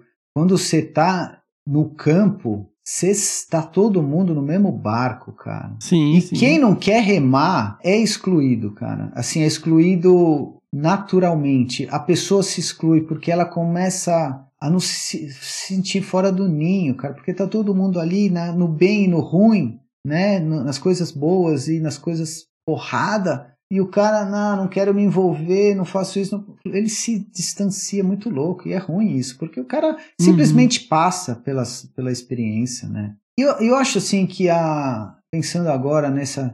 Que existe um glamour grande, um romantismo muito Existe. grande. Né? De porra, você só viaja. Que delícia! Só viaja. E tira foto e É, ganha dinheiro. É. Festas, É, viagens, jantares. É, olha aí, é um glamour, cara, que a, a culpa, a, a culpa eu não digo, então vamos mudar essa palavra, a responsabilidade muito é de, Uhum. o- de muito desses fotógrafos que estão no mercado que criam uma ilusão, sabe? Porque para mim, não sei se talvez seja pela minha formação, pela minha educação e por esse, essa- esse envolvimento com, com a ciência, assim, com a pesquisa, para mim é fundamental, é essencial a informação verdadeira atrelada à imagem. Para mim Uhum. é, cara, é ponto. Não tem acordo se não tiver isso. Eu jamais vou pegar uma foto que eu fiz em determinado lugar e, e dizer que é em outro lugar. Jamais. Eu lembro uma vez que eu barrei a produção de um livro sobre o Pantanal, é, porque na época eu estava viajando, né? Eu, eu morava em São Paulo, eu tinha um escritório em São Paulo, na época ainda que estava essa transição para a era digital. Então eu estava viajando e eu tinha um assistente, o assistente pegou um monte de foto pela demanda de, um, de uma editora que ia fazer um livro sobre o Pantanal, ele mandou um monte de foto de bicho. O editor escolheu uma foto de uma onça parda, uma sussuarana que eu fiz no Piauí, para ser a capa do livro sobre o Pantanal. Cara, quando eu soube, voltei de viagem, quando eu soube, fui para a editora e falei assim: ah, essa foto não pode ser a capa. Eu falei, ah, por quê? Porque essa onça eu não fotografei no Pantanal. Essa onça é do Piauí. Ah, mas ninguém vai saber. Essa foi, a, essa foi a resposta. Ah, ninguém vai saber. É a mesma espécie. Eu falei, ok, pode ser a mesma espécie. Só que padrão de cor, de pelagem é diferente, tamanho do bicho é diferente, tudo é diferente. E o biólogo sabe que é diferente. Eu respondo pela verdade. Eu falo assim, eu, eu atrelo o que eu acredito à foto. Eu não vou botar, não vou deixar você botar. O cara, ah, se você corre o risco de não ter nenhuma foto minha no, sua no livro. Eu falei, ok, ok, não precisa ameaçar. É simplesmente foto de onça do Piauí não vai para um livro do Pantanal. Do Pantanal. É simples, mas isso daí é, é- é a minha crença, eu acredito nisso, porque aí, porque essa informação atrelada à foto é imprescindível para mim, é ponto pacífico. Por isso que eu gosto de fazer os meus livros, por isso que eu acabo editando os meus livros, porque eu tenho Uhum. controle sobre o conteúdo. Não é uma coisa, eu não viro um prestador de serviço, isso que é legal. Quando você começa a ter controle sobre, é muito mais complicado, muito mais mas você começa a ter controle. Então, a maioria dos textos que eu dos- das matérias que eu fazia, eu acabava escrevendo. Lógico, né? Tem um editor que vai fazer toda a adequação do texto e tal, mas eu escrevia porque eu estava no lugar, eu vivenciei aquela coisa, vivenciei aquela atividade de pesquisa, por exemplo. Então eu trago, eu tenho uma veracidade maior sobre a- o assunto, né? Adriano, uma coisa que me chamou muita atenção, né? Porque eu fiquei super impressionado, assim, era. Foi o trabalho que você fez acompanhando o Pato Mergulhão. Cara, foi. E a logística de fazer aquilo, que eu fiquei, cara, tem que ter muita disposição, assim. Conta aí pra galera um pouquinho como que foi que você, a, a sua rotina de chegar lá, de, de- Como tudo de- começou, de usar né, técnica de rapel e como que era um dia cotidiano pra ir lá tentar fotografar o pato mergulhão. Cara, a história com o Pato foi bem legal, porque eu já ia pra Canastra, eu já tinha publicado dois livros sobre a Canastra com o Rogério, já tinha lançado o livro do Lobo Guará. Quer dizer, não, tava fazendo essa coisa de juntar material pro Lobo Guará. E eu fiquei sabendo do Pato Mergulhão, né? O lendário Pato Mergulhão, que ninguém via, aquela coisa e tal. E eu comecei aí, na época, eu, eu conheci os pesquisadores do Instituto Terra Brasilis, que são, sabe, são é, os caras que estudam há mais tempo, né? São as pessoas que estudam há mais tempo o, o pato. Eu fui bati na porta do- da base deles, falei assim, ó, eu queria fazer uma matéria sobre o pato mergulhão, posso acompanhar vocês? Aí fica aquela relutância, ah, pode, tal, mas é aquela relutância, porque existe um trauma da maioria dos pesquisadores sobre fotógrafo. Eu vou dar um parênteses aí, uma vez eu fui fotografar é, Muriqui, Muriqui do Norte, lá em Caratinga, Uhum. contratado pela CI, fui bater lá. Eles queriam que eu fotografar a Mata Atlântica e o macacão. Cheguei lá, fui recebido pelas duas pesquisadoras. Assim, me receberam, mas meio na delas, assim tal. Eu falei, beleza. Então, no dia seguinte, eu cheguei, expliquei como que eu trabalho em campo. Elas viram o meu comportamento em campo ao longo do primeiro dia. Naquela noite do primeiro dia, elas vieram pedir desculpas pelo jeito que elas me receberam. Assim, pô, você desculpa, cara, mas a gente tem trauma de fotógrafo. Ah, é mesmo? Por quê? Ah, porque o fulano de tal, né? Não vou citar nomes. O fulano de tal, ele veio mês passado aqui. A gente explicou como era essa questão da confiança do, do grupo, que a gente demora muito tempo para adquirir confiança e poder ter aproximação aos, aos macacos. Cara, no- quando a gente chegou no campo, o cara foda-se, saiu andando, avançou essa zona de confiança, assustou o grupo. Depois as meninas ficaram não sei quantos dias para retomar essa confiança. Você sabe muito bem, você é, porra, você é, bi- Sim, você é biólogo, É. você, puta, você sabe como é esse- isso daí. Então tem esse trauma inerente. Porque o fotógrafo, de um modo geral, estou generalizando, lógico, ele está preocupado com a imagem. Ele não está preocupado Sim. qual é a informação atrelada à imagem. Então a pessoa bota um playback no bicho para tirar foto numa ave, ele não está preocupado se o bicho está estressado, ele não está preocupado se é época de nidificação, isso pode estressar. E aí eu vou retomar a história do pato mergulhão. É, um parênteses, assim, o, o CEMAV, não sei se você viu, você deve ter visto, o ano, esse mês agora de julho, junho, julho, eles lançaram uma campanha para não usar playback para pato mergulhão. Não, não. É, não cara, foi uma campanha super legal, porque, pô, não use playback. Por quê? Porque é época de nidificação, é época de filhote, é época que pode acontecer do- dos adultos abandonarem um filhote quando houve um, um Uhum. playback. Sim. Então, eu acho que tem que ter, pô, o cara quer fotografar a natureza, ok, lindo, vá, Uhum. mas com consciência, meu, porque você não sabe o efeito colateral de, de um, um, um- um caso como esse. Só um parênteses também, Adriano. Pra quem não sabe, playback é quando você toca uma gravação da vocalização do animal, ou imita, né? Se, se tem pio, né? No caso. Mas geralmente se toca a vocalização do animal atraindo o animal. Seja, é, se o macho chamando a fêmea, a fêmea chamando o macho, aí o macho vem pra brigar, e tem todo um contexto. Então, assim, só pra quem não tá familiarizado, o que que é playback? Ah, então, é isso, moçada. playback é isso.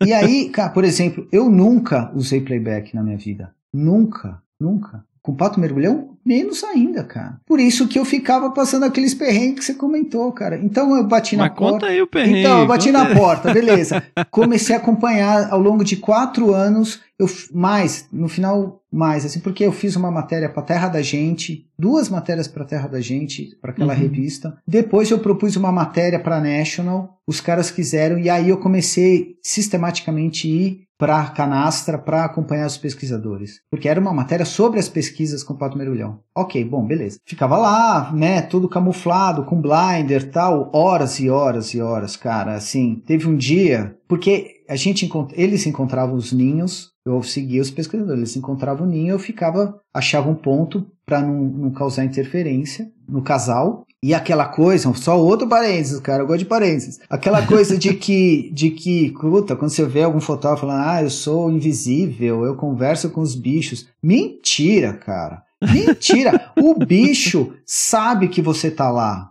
Sabe. Por mais que você esteja camuflado, ele sabe. Ele pode não se importar com a sua presença, mas ele sabe. Não vem com a história que você é invisível, porque não existe. Isso aqui não é, não é HQ, cara, para ser invisível, né?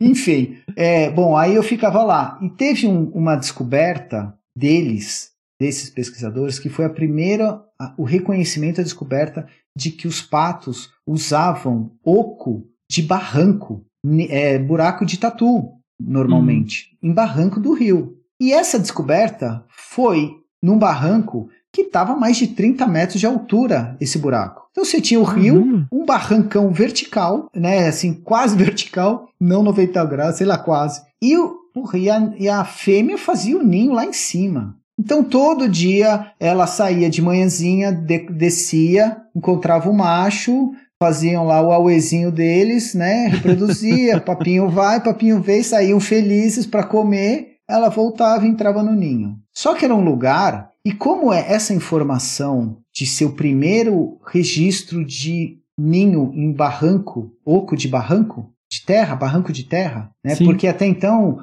as pesquisas sabiam que tinha sido em oco de árvore e fenda de pedra. Uhum. Mas barranco, buraco de terra, não sabia. Foi a primeira descoberta dos, deles. Porra, aí eu pensei, porra, mas olha que registro legal pra eles. Uhum. Puta, olha que documento você ter uma foto disso pra eles e ainda mais um fêmea saindo com filhote. Olha que demais essa informação. Eu pensava assim, tentando pensar como pesquisador. Aí eu falei, quer saber? Aí eu cheguei e propus, falei assim, ah, eu, porra, e se eu me pendurar lá do lado e passar e fotografar eles, a fêmea? Eu fico com um blinder, com uma lona verde, não é nem um blinder, uma lona verde, e fico esperando. Aí eles falaram assim, "Bom, mas você vai ter que ficar o dia inteiro. Ah, tudo bem.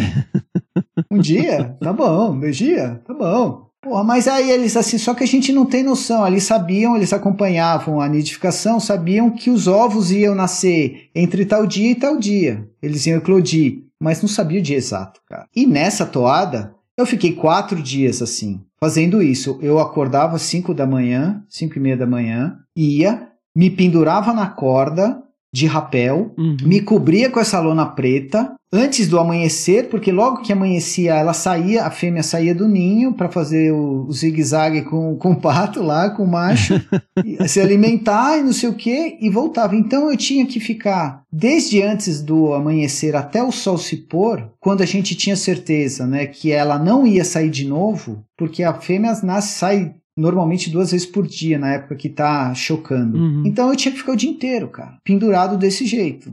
E eu fiz isso durante quatro dias seguidos. Até que eu consegui a foto da fêmea saindo com os cinco filhotinhos, cara. Eu tenho uma Que sequência. barato. Essa foto foi pra revista, pra National, foi puta, super legal, cara. Sabe, isso acabou sendo parte do- do- dos artigos deles e coisa e tal. Então, cara, a foto é pra eles. Isso que é legal. Uhum. Eu penso assim, de verdade, a foto é pro pesquisador, ainda mais porque assim, você me perguntar, porra, você, você fica botando foto sua em prêmio, em concurso? Não. Até hoje, em 30 anos, 30 anos de profissão, eu entrei em três concursos na minha vida que davam dinheiro. Né? Falei, porra, porque se for para entrar em concurso, eu quero ganhar dinheiro, não quero ganhar elogio. Né? Ganhar Elogio, é, meu, meus amigos dão elogio, né? Minha família fala, ó, que foto bonita, cara. Porra, quero ganhar dinheiro. E entrei. Uma vez eu entrei num concurso com uma foto de- pato mergulhão, Uhum. é, num concurso de aves brasileiras, não sei o que, que teve alguns anos atrás aqui. E eu ganhei, porque, porra, ninguém tinha foto. Tinham registros legais, mas uma foto pensada. Pô, mas ninguém sabe que eu fiquei dias lá na, naquela porra daquele rio lá. é, me ferrando e pegando carrapato na barriga, cara. O que eu peguei de carrapato nesses quatro Nossa. dias de, de, Imagina, você ficava deitado. E teve uma vez, cara, que eu tive que mijar no meu pé. Porque eu tava sentado no blinder, assim, sentado num banquinho, cara. Porra, e, a, e o macho, né, o casal não saía do lugar, não saía do lugar. Eu não podia me mexer, cara, porque eu tava visível. Aí eu falei, quer saber, cara? Eu fui me ajeitando, me ajeitando, puxando e tal. Porra, mijei onde não tava o meu pé, cara. Tudo bem, né? Fazer o quê? Né? Cara, então, eu, porra, tem uma história, tem uma história louca também. Um parênteses, outro parênteses, mas com, com um cachorro vinagre, cara. Você conhece, porra, Douglas Cachorro Vinagre, que é uma lenda, né? Cachorro Vinagre. Não, conheço foto, sim, marromano. Cachorro Vinagre, Mapinguari e Saci Pererê, cara, estão tudo no mesmo capítulo do livro, cara. É muito louco. Meu. É, eu fui acompanhar a pesquisa do Júlio Dal Ponte e do Edson Lima lá no Mato Grosso com cachorro vinagre, porque os, o, eles tinham conseguido capturar por acaso, meio por acaso, um cachorro vinagre. Só que eles tinham colocado uma coleira de cerdócio. Só que, cara, cachorro vinagre é que nem o, o Tyson, né? O Mike Tyson, não tem pescoço, né? Uma coisa esquisita, Uhum. assim, aquela coisa reta, né? Aí, bom, aí eles pegaram, eles tinham que recapturar esse bicho, eles sabiam, eles já tinham localizado o, o grupo, né, por causa do sinal, mas eles tinham que recapturar para botar um colar que uma gringa trouxe específico para cachorro vinagre. Beleza. Aí eu fui para lá pra, e fiz uma matéria sobre isso também para Terra da Gente. Fui, né? Fiquei lá dias e dias acompanhando, capturamos o bicho e não sei o que, tal, lindo, maravilhoso. Cara, no última noite, eu cheguei para pro Júlio, falei, Júlio, cara, eu quero fotografar esse bicho. Eu viajei na minha cabeça um- um- uma, uma ideia do, do bicho saindo do buraco, porque ele também usa buraco de tatu, essas coisas. Eu quero ver o bicho saindo do buraco e não sei o que, eu pegando aquele momento do bicho saindo do buraco. Ele falou: Ah, beleza, como é que a gente faz? Aí eu perguntei: Ah, como é que é o comportamento dele? Ah, ele sai, ele é noturno, chega umas 8 horas da noite, 9 horas, assim, o, o bando sai, dá uma mijadinha, volta, vai lá tentar caçar alguma coisa, fica nesse vai e vem, né? Uhum. Eu falei, ah, beleza, então vamos fazer o seguinte, a gente vai 5 da tarde, né? Eu me posiciono no lugar, fico lá até 11 horas da noite, sossegado, parado no mesmo lugar uns 6 horinhas, fácil, fácil. Suave. Suave, né? Mamão com açúcar. Aí o que, que eu fiz? Era um lugar, o buraco estava muito perto de um taquaral, cara. Então eu tive que limpar, eu limpei só o- o- uma área assim daquela palhinha do bambuzal Uhum. pra não fazer barulho, botei meu tripé, como era à noite, posicionei uns flashes assim e fiquei lá, esperando. Ah, ô, ô, ô Gambá, precisa de, de água? Não, pô, seis horinhas aqui, fácil, sem água. Não. Aí comida? Não, sossegado, fácil, vai fazer barulho, quanto menos coisa pra fazer barulho, melhor. E fiquei lá. Aí, eu, eu- como eu, eu abri um, um círculozinho pequeno, eu ficava de pé e de cócoras, de pé e de cócoras, né? pra, por causa do joelho, cara. E nada, nada, meu, deu seis, sete, oito, meia-noite, onze, meia... chegou onze horas, a gente tinha um rádiozinho, onze horas o, o, o Júlio me, me ligou, né, me passou o rádio, falou, cara, não tô aguentando meu, vou lá pra casa. Falei, não, pode, pode ir, eu fico aqui. Cara, fiquei eu sozinho lá, onze, meia-noite, uma, duas, amanheceu e a porra do cachorro não apareceu, cara. Seis da manhã. Não, o- ó, olha, continua, a história não acabou. Aí o Júlio voltou, apareceu. Aí ele passou um rádio. E aí? Falei assim, o Júlio, confere o sinal do, do colar, cara. Vê se o bicho tá aqui. Aí ele falou: Meu, o bicho tá aí, cara. Tá bipando forte na sua frente. Tá, então eu vou ficar. Pá, pá, meu, amanheceu, passou de 5 da tarde do dia seguinte, cara. Eu fiquei Caramba. 24 horas parado no mesmo lugar. Foi aí, eu mijei de novo no meu pé, onde eu, nesse lugar, 24 horas sem comer e sem beber, cara. Aí chegou nos 24 horas, eu falei assim, Júlio, não é possível, cara. Passei um rádio, falei assim, ele tá aí, cara. Ele falou, meu, o bicho tá aí, tá bipando. É lógico, o cara, meu, o cara é carnívoro, porra do cachorro é carnívoro, cheira mais do que qualquer um. É, É, lógico. cachorro, né? Cheira. né? Cachorro, cara, você acha que ele não sentiu meu cheiro? É óbvio. Ele simplesmente ficou na dele lá dentro da toca, rindo da minha cara. Aí às seis da tarde do dia seguinte, né, que deu 24 horas, no final deu 25 horas, eu lembro direitinho. Eu falei, Júlio, chega, cara, vou embora. Vou, eu não aguento, vamos tomar cerveja. Eu lembro que, eu, meu, eu nunca tomei uma Skol tão feliz na minha vida na rodoviária de Nova Chavantina, cara. Meu, foi surreal. E não tenho a foto, cara. Não fiz a foto. eu Não sempre- fez, Não, olha aí. Não fiz, Caramba. porque o bicho não apareceu. É aquele velho ditado que tem em Minas, né? Não tem um ditado assim? Todo mundo vê a cachaça que a gente toma, não vê o tombo que a gente leva, né, cara? Não tem esse ditado? E é isso, cara. E, e no final, esses perrengues, eu acho demais, cara. Eu acho demais. Tem uns perrengues. Tem, tem de todo tipo. Tem esses engraçados, que tem os que são perigosos, tem os que são tristes, vamos pensar assim. Pô, por exemplo, eu lembro que eu cheguei, eu fiz uma expedição uma vez na Amazônia, eu fiquei 40 dias na expedição. Fui- eu juntei duas expedições, cara. Eu saí de uma e bati, fui direto para outra. Eu voltei 12 quilos mais magro, cara, com uma ferida na mão que eu lembro quando eu cheguei, eu mandei uma, eu tirei uma foto, eu mandei a foto para minha uma amiga bióloga, cara, deu dois minutos, ela mandou um monte de foto para mim, assim, boa, maldito WhatsApp, isso é leishmaniose, você tá fudido, e não sei o que, eu falei, não, não sei, cara, e 12 quilos mais magro, cara. Caramba. Na época eu morava em Atibaia. Eu lembro que eu cheguei em São Paulo, meu irmão mais velho olhou e falou: Cara, você não vai embora, você vai ficar aqui fazer exame. Meu, os olhos fundos, assim, né, cara? Aí eu fui bater lá no, no Adolfo Lutz. Porra, região de doenças tropicais, né? Fui bater lá. Aí eu expliquei a situação pro médico, né? Ele falou: ah, vamos fazer uns exames de fezes e tal, mas aí você faz aqueles exames de cagar no potinho três dias seguidos, porque um dia só não resolve, né? Tem umas paradas assim. Beleza. Aí fiz, fiz o potinho com prazer. Aí eu voltei no, depois, ele olhou assim, o cara, o, o, o meu o médico figuraça. Ele olhou o exame, porque eu fui lá por, por causa da ferida. Ele falou: Ah, não sei Uhum. o que, que é isso, vamos ver o que, que é. Vamos primeiro tirando as, as possibilidades, né? Vai cagar no potinho. Aí eu, ele olhou, ele começou a dar risada, assim, cara, no, no, no, no exame. Ele olhou pra mim e falou assim: Você tá com três tipos de ameba. Eu falei: É mesmo, cara? Alien, né, meu? Ameba é foda. Aí ele falou assim: Essas duas aqui, aí ele mostrou o nome dos bichos aqui. Essas duas você até convive bem. Mas essa terceira, você não quer tomar um remedinho, né, cara? O cara falou desse jeito. Meu, aí ele foi me explicar que era aquelas ameba estolítica que vai te comendo por dentro, por isso que você não, eu não, Nossa. eu não, eu não engordava, eu só emagrecia, porque nada ficava, sabe? Aí eu falei assim: "Ah, tá bom, doutor, e essa ferida?" Aí ele falou: "Ah, vamos ver". Aí ele, cara, ele foi me distraindo, pegou na minha mão, falou: "Ah, conta aí sua vida um pouco". Aí ele pegou na minha mão, foi botando a luva, tal, segurou a mão e eu fui comentando, conversando, ah, eu tava na Amazônia, eu comecei a contar essa história que eu tô contando pra você. Aham. Cara, ele pegou na minha mão e enfiou o dedo na ferida, cara. Que Falei, isso? Porra, filha da puta! Ele falou, tá doendo? Falei, lógico. Ele falou, ah, então não é leishmaniose. Eu falei, ah, não? E o que que é? Ele falou, não sei, mas leishmaniose. Mas pelo menos.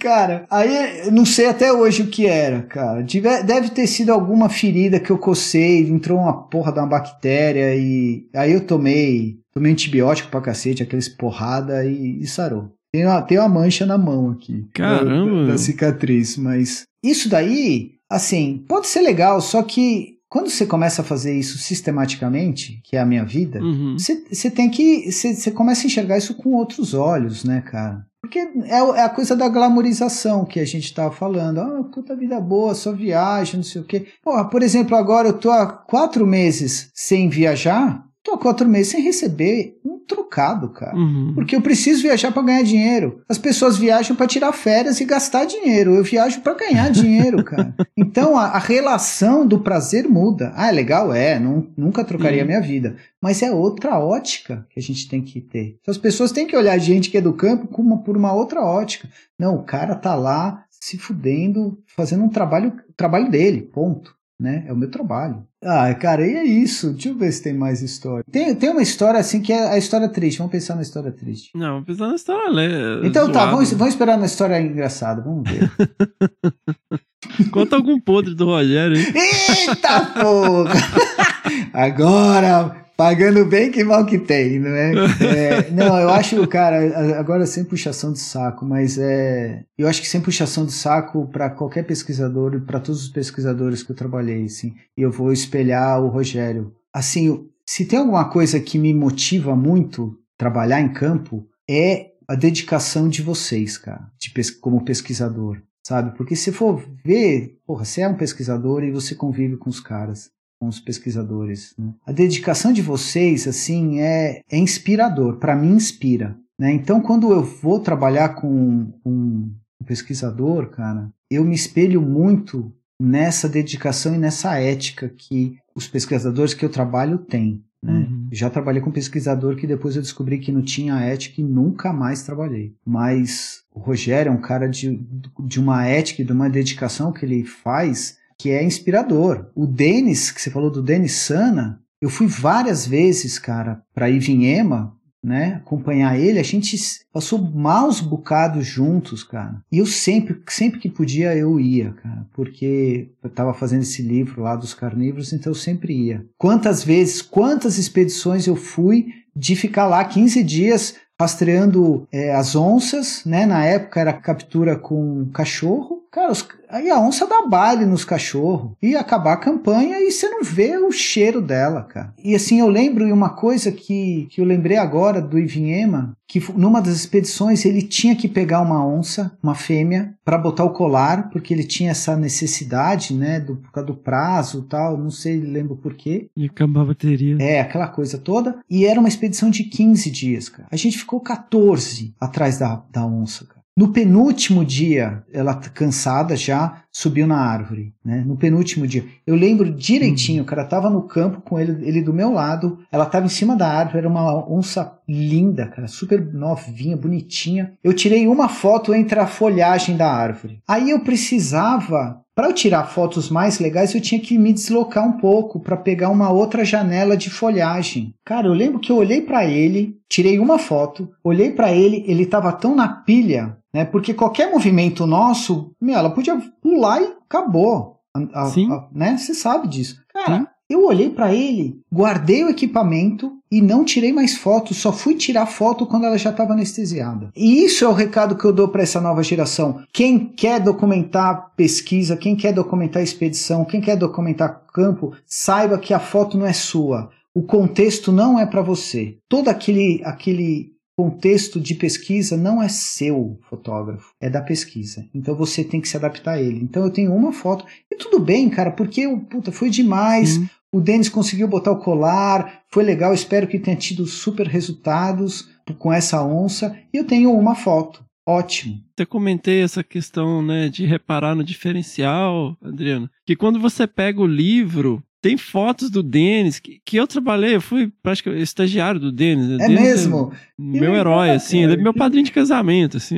Porra, que não sabia não desse histórico. Que legal. E, e, assim, as fotos dele, o trabalho em Viema é muito difícil, pra você ficar andando na- no brejo o dia No inteiro, brejo, né, cara? Na vase e tal. E tem umas fotos do Denis com, com equipamento de telemetria, monitorando os bichos, são fotos belíssimas. E aí que você vê, assim, a coisa tá dentro de contexto, sabe? Não é só, olha a foto da onça de frente, de lado, de cabeça para baixo, assim, a onça, onça, onça, onça. Assim, o retrato da pesquisa como um todo é- é, belíssimo, assim, a documentação ali do trabalho é feita. Eu acho isso um diferencial muito grande, que às vezes é muito aquela coisa, é o bicho, o troféu, né? Mas tem toda aquela circunstância ali do, do que, que tá acontecendo que você consegue trazer de uma maneira fantástica, assim, que para quem tá do lado de cá, que a- conhece a pesquisa, Se tá ali no, identifica, no- né, no- cara? No pano de fundo ali, que, gerando aquele resultado, às vezes é retratado só como um coletor de dados ali, mas é, essa documentação,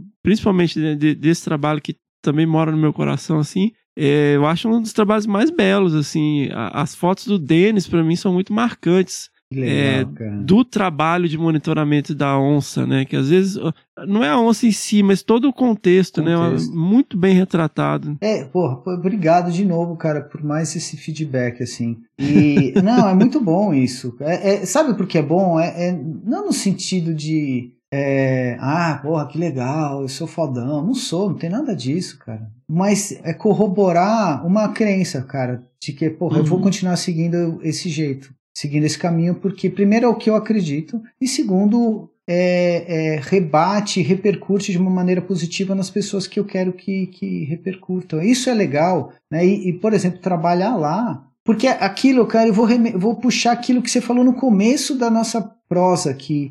É história. É Sim. história. O que vale são as histórias que estão por trás, porque a foto é uma foto. As histórias que a gente vivencia no campo que é o que constrói a nossa trajetória a nossa vida, né? É isso que é que é legal. Eu acho que é isso que é importante, assim. E por exemplo, quando eu trabalhei muito, eu sempre gostei muito de revista porque era uma forma de compartilhar isso, sabe? De compartilhar uma informação Uhum. que eu tive acesso, que eu tive a oportunidade de ter. Mas, Porra, deixar isso só comigo não faz sentido. Tem que compartilhar. é verdade. Eu penso assim, eu sempre pensei assim. E eu vou lembrei de uma história agora, rápida. Por exemplo, para mim, tirando agora esses dois elogios seus que eu vou carregar para sempre. É, ó, que legal, cara. Porra, um dos maiores, um dos feedbacks mais legais que eu tive na vida foi quando eu recebi um e-mail de uma professora de escola de São Paulo agradecendo por eu ter lançado, publicado o livro de cavernas, porque tinha um exemplar na biblioteca e os alunos dela estavam usando o livro para fazer projeto, é, trabalho de escola sobre caverna. Que legal. Cara, foi muito. Quando ela veio, eu falei assim: puta, meu, fechou o ciclo. Porque mostra que todo esforço que a gente tem, todos esses perrengues que a gente vive, toda essa crença que a gente tem, tá contribuindo para a formação e para a educação de, dessas pessoas que vão herdar esse mundo. Então, cara, quando eu recebi, eu falei, porra, que legal, fechou o ciclo. né? Porque você vai. eu- Sensacional. é muito legal, foi muito, eu fiquei muito feliz com essa. E foi um e-mail tão simplesinho assim, sabe? Ela, ela me procurou, achou meu site, mandou o e-mail pelo contato do site. Pô, tudo bem, eu sou a fulana de tal, queria agradecer pelo livro. Puta, ele fez, foi muito importante para os meus alunos fazerem os trabalhos de escola, tal, e não sei o quê, né? Porque era uma coisa real. Eu tenho certeza que um, que um professor, assim, que acredita na educação, prefira entregar um livro para os alunos do que ah, faz um Google aí. né? Eu acho, É, né? eu acredito. Adriana, eu queria te perguntar uma coisa, cara, antes da gente encaminhar. Qual que é a história da foto da nota de 50 reais? A lenda! Cara, a história foi o seguinte: isso deve ter uns 10 anos, eu acho. Eu Hum. morava em Atibaia. Tô lá, eu em casa, é, sozinho, recebo uma ligação, tipo 6 da tarde, assim. Oi, aqui é o fulano de tal, nem lembro o nome do cara, eu tenho um problema com nomes. Aqui é o fulano de tal, eu sou da Casa da Moeda do Brasil. Eu vi uma foto sua, vimos uma foto sua publicada na National Geographic. Estamos fazendo, é, estamos para produzir a nova nota de 50 reais e queríamos conversar com você e autorização usar sua foto como referência para a nova nota de 50 reais de desenho. Quem que tá falando, né? Eu falei, cara, é trote, é o Rogério me ligando, zoando comigo. A gente morava muito pertinho ali, né? Morava Aham. algumas quadras ali. Eu eu almoçava quase todo dia com ele lá. Eu falei, cara, no, fi- no final não é. é. Foi verdade. A foto tá aí e a nota usou, foi usada, tá aí, né? Os 50 reais tá Uhum. aí. Só que tem uma parada louca, porque na época o cara pediu também uma foto de Lobo Guará. Olha aí, ó. A- a- naquela época, tantos anos atrás. E eu falei, ok. Mas eu fiquei pensando, falei, cara, não tem nota com Lobo Guará. Pô, ok. Aí a história da onça rolou, foi lançado e tal. E foi muito engraçado que quem, quem me alertou que a nota. Porque isso daí rodou e, meu, eu esqueci dessa história. Uhum. Um- sei lá, um ano depois, eu não lembro quanto. O Denis me, me ligou e falou: Cara, você viu que, o seu, que a tua foto tá na nota de 50? Falei, não. Eu nunca tinha reparado, cara. Primeiro porque não tinha, porra, não tinha tanta não nota. tinha acesso a tanto dinheiro. É, né? não tinha, nunca tive, né, cara? E não tinha reparado, e ele que me alertou, cara.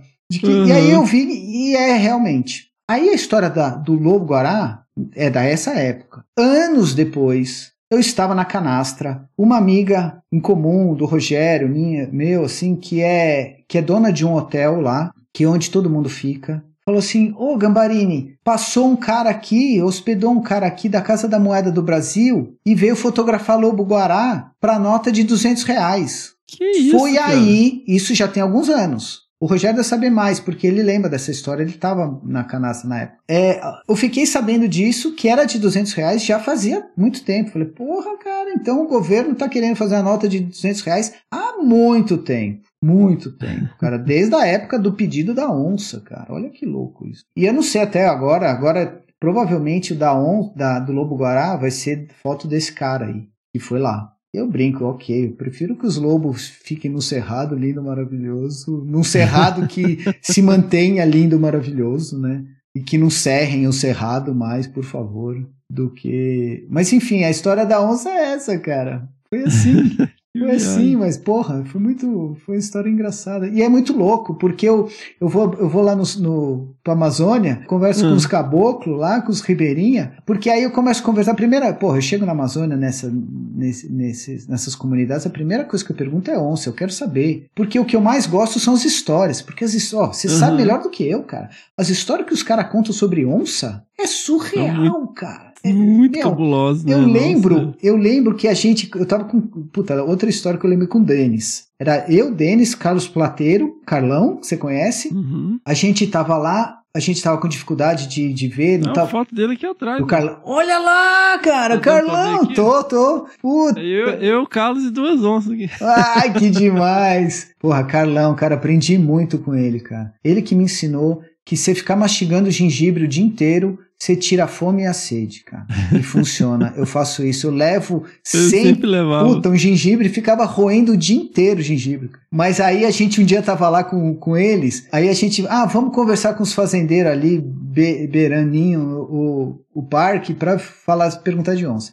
Aí a gente foi falar com um, aí o Carlos, né, conduzindo a conversa, ah, tem onça aqui? Tem! Outro dia veio uma aqui que comeu um bezerro nosso. Aí um olhou pro outro tal, aí o Carlão continua a seguir a conversa. Ah, legal. E onde foi? Ah, eu levo vocês lá. Porra, cara, a gente andou uma hora num puta de um pasto, cara, pra chegar no lugar onde ela tinha predado o bezerro. Aham. Porra, aí já cansado e tal. Crente que ia encontrar alguma coisa, rastro, né? Porque eles queriam pegar rastro pra tentar bater, né? A gente tentar ir no dia seguinte, né? Vai que o bicho tá. Já imaginando o cenário do bezerro tá ali e coisa e tal. Aí, chegamos lá, cara, não tinha nada. Aí um olhou pro outro, o Carlão continuou, falou: Ah, mas ok, que legal, que história, hein? Perdeu o bezerro? Quando que foi isso? ah, tem dois anos já, cara. Porra, meu, fazia dois anos, cara. Puta, eu olhei pro Denis e falei, porra, cara, perdemos o dia aqui, cacete. Porra, isso é muito louco, essa questão temporal é muito louca. É- e é engraçado essa coisa de, da caboclada, ela, eles falam, assim como, ah, é logo ali, e você fica, anda Uhum. 20 quilômetros pra chegar, assim, ah, não, aconteceu outro dia. E tem um ano e meio, né, cara, que aconteceu. muito, muito Foi doido. muito engraçado, eu lembrei dessa história agora, cara. Carlão, porra. Adriano, pensando aí que a nossa audiência aí tem muitos jovens e tal, e a galera curte fotografar, né? Eu lembro uma vez, no, acho que foi no lançamento do filme, do, do filme, não, no lançamento do livro do Lobo, que eu peguei o livro e tinha, eu falei, cara, essa foto é impossível. Co- Eu não conseguia conceber como que, alguém, que aquela foto foi tirada, assim. E aí eu cheguei pra você, eu falei, cara, que coisa incrível, como que você tirou essa foto? Não sei. Aí você falou, ah, cara, faz 30 anos, né? Aí, eu- aí que eu falei pra ele, nossa, pergunta idiota, né, cara? Não tem nem como, cara, me explicar isso que eu não vou entender. Mas assim, o recado que fica aí pra galera, às vezes, que, ah, pô, comprei uma máquina e tal, agora vou tirar foto. E o que que é legal galera prestar atenção, assim, né? Puta, Fernando, são algumas coisas assim que se eu tiver que dar um recado para essa nova geração, assim, é, é um pouco complicado, porque é a mesma coisa quando você pergunta como é que você mensura uma pitada de sal que a cozinheira fala. Ah, como é que cozinha isso aí? Ah, bota uma pitada de sal, um pouquinho de pimenta. Não é assim que as cozinheiras falam, as velhas? Aham, Como é que se mensura isso? Não tem como mensurar. Então, o que eu falo é, é o que rege a minha vida até hoje, que é dedicação, que é entrega ao que você faz. Porque no momento em que o fotógrafo, né? Então vamos pensar dessas novas gerações aí que querem virar fotógrafo de natureza. No momento em que ele puser o ego acima das intenções, fodeu. Porque o ego é traiçoeiro.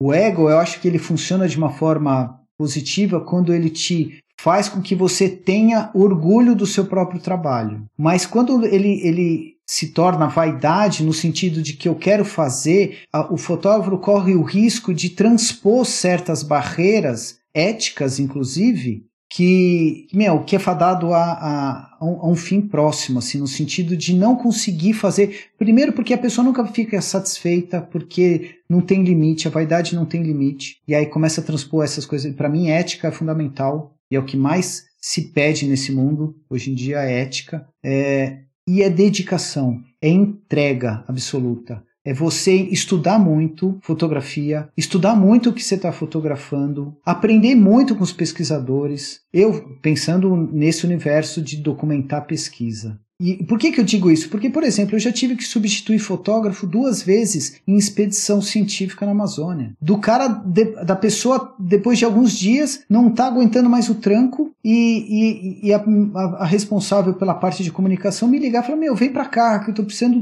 de documentar essa expedição, que era uma expedição séria. Muito, de muitas pesquisas, muitas pesquisas envolvidas numa área muito específica e importante na, em Rondônia, por exemplo. Então, é dedicação. Dedicação entrega absoluta e curiosidade permanente. Se você me perguntar o que, que te rege a continuar 30 anos nessa coisa, nesse prazer, cara, de, porra, você me ligar amanhã, meu, vamos pra Paivinhema? Vamos, sabe?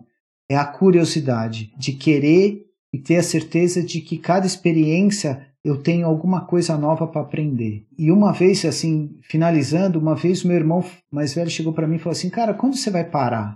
No sentido dos perrengues, dessas expedições punks e coisa e tal.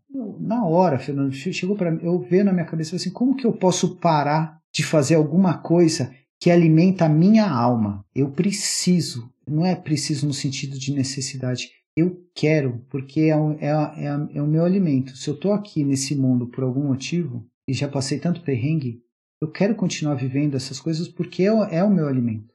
Então, moçada, se entregue de corpo e alma ao que você está fazendo. Para você e, e acreditar que aquilo, aquele teu gesto é para os outros. Ponto. É isso que tem que fazer. Aí a coisa flui de uma maneira muito legal. Sensacional. Obrigadão, Adriano. Ô, Adriano, deixa aí o seu jabá, onde que a galera pode encontrar mais informações sobre o seu trabalho, comprar seus livros, te achar aí nas redes sociais. Cara, a, a, a minha, meu site, adrianogambarini.com. Lá você tem o link para o meu site de livros, em que você as pessoas podem comprar são poucos que estão disponíveis ainda, que tem tiragem para vender, né? Então, pelo meu site, você entra no, na seção de livros e pode comprar por tipo e-commerce mesmo. E aí você vai comprar. E se você me mandar um e-mail, eu te mando autografado. Olha que legal. olha aí, galera. Olha, olha, galera. E aí eu brinco com, com os amigos e falo assim: ó, se eu mandar autografado, depois a gente revende no eBay pelo triplo do preço, cara, porque vale mais. Olha aí. Não, brincadeira, mas é. Ó, brincadeira de vender no eBay, mas por favor. É, entra lá e tem alguns livros ainda que tem disponíveis. O meu Instagram, eu sou um pouco vagabundo em rede social, eu confesso. Mas esse ano eu me dispus a, a ter o Instagram para divulgar. Divulgar não, compartilhar uhum. as histórias. As histórias eu acho que é legal e que é, é o meu nome, Adriano Gambarini, no Instagram. E tem um negócio que é legal também, lembrei agora. Eu, eu resolvi, por causa desse monte de história que a gente contou, sim, uhum. e, e, pela curiosidade das pessoas saberem como que é, como são os bastidores, né? Porque às vezes as pessoas veem uma foto, gostam da foto, se emocionam com determinada foto e falam, ah, pô, como é que, que você viveu ali para ter aquilo? Eu montei um blog que chama histórias de um fotógrafo.com.br. Olha aí, link no post. Link no post, histórias de um fotógrafo.com.br. E tem algumas histórias, sabe? Putz, quando eu conheci uma senhorinha no, no sertão da Bahia, que eu até falei numa das minhas palestras no TED Talk, que é contar história. E eu acho que essas histórias são legais porque a gente mostra que o mundo é bem maior do que o nosso umbigo, né, cara? Não é? E que a gente veio, a gente vai, e eu, e eu digo isso como geólogo, que esse planeta vai continuar girando alheio a qualquer interferência nossa, cara. De um jeito ou de outro, eles continuam, ela continua girando, a Terra continua girando, a natureza continua se adaptando e a gente tá aí e os bichos estão aí, pronto. Então, o jabá é esse, é o meu se entrar só no site, já tem acesso ao blog, tem acesso ao, ao site de livros, tem uma, acesso a uma seção de vídeos que nos últimos anos eu estou produzindo muito documentário com povos indígenas, que, puta, que dá mais uma hora de perrengue junto com os povos indígenas e, cara, que é um povo que, putz, eu, eu me ajoelho diante do, da, da sabedoria desses povos da floresta, cara, porque é impressionante a conexão que esses caras têm com, com a natureza. É impressionante. Sensacional. É isso, cara. Infelizmente, né, a gente não. Porra, dá pra escrever livro e fazer documentário e gravar umas 10 horas aqui com você, Adriano. Um prazer enorme, né, ouvir as suas histórias e conhecer um pouco mais da sua carreira. Eu agradeço demais a disposição que você Porra, teve um aí de prazer, compartilhar isso com a gente, cara. Muitíssimo obrigado. Foi um prazer, Vamos meu. que vamos. Foi um prazer. Obrigado pelo, pelo convite e, e vamos continuar contando história aí. E, meu, e que vida longa pro Desabraçando, cara, com muitas histórias. Vida longa. Vida longa. Vida longa e próspera e com saúde. Sensacional.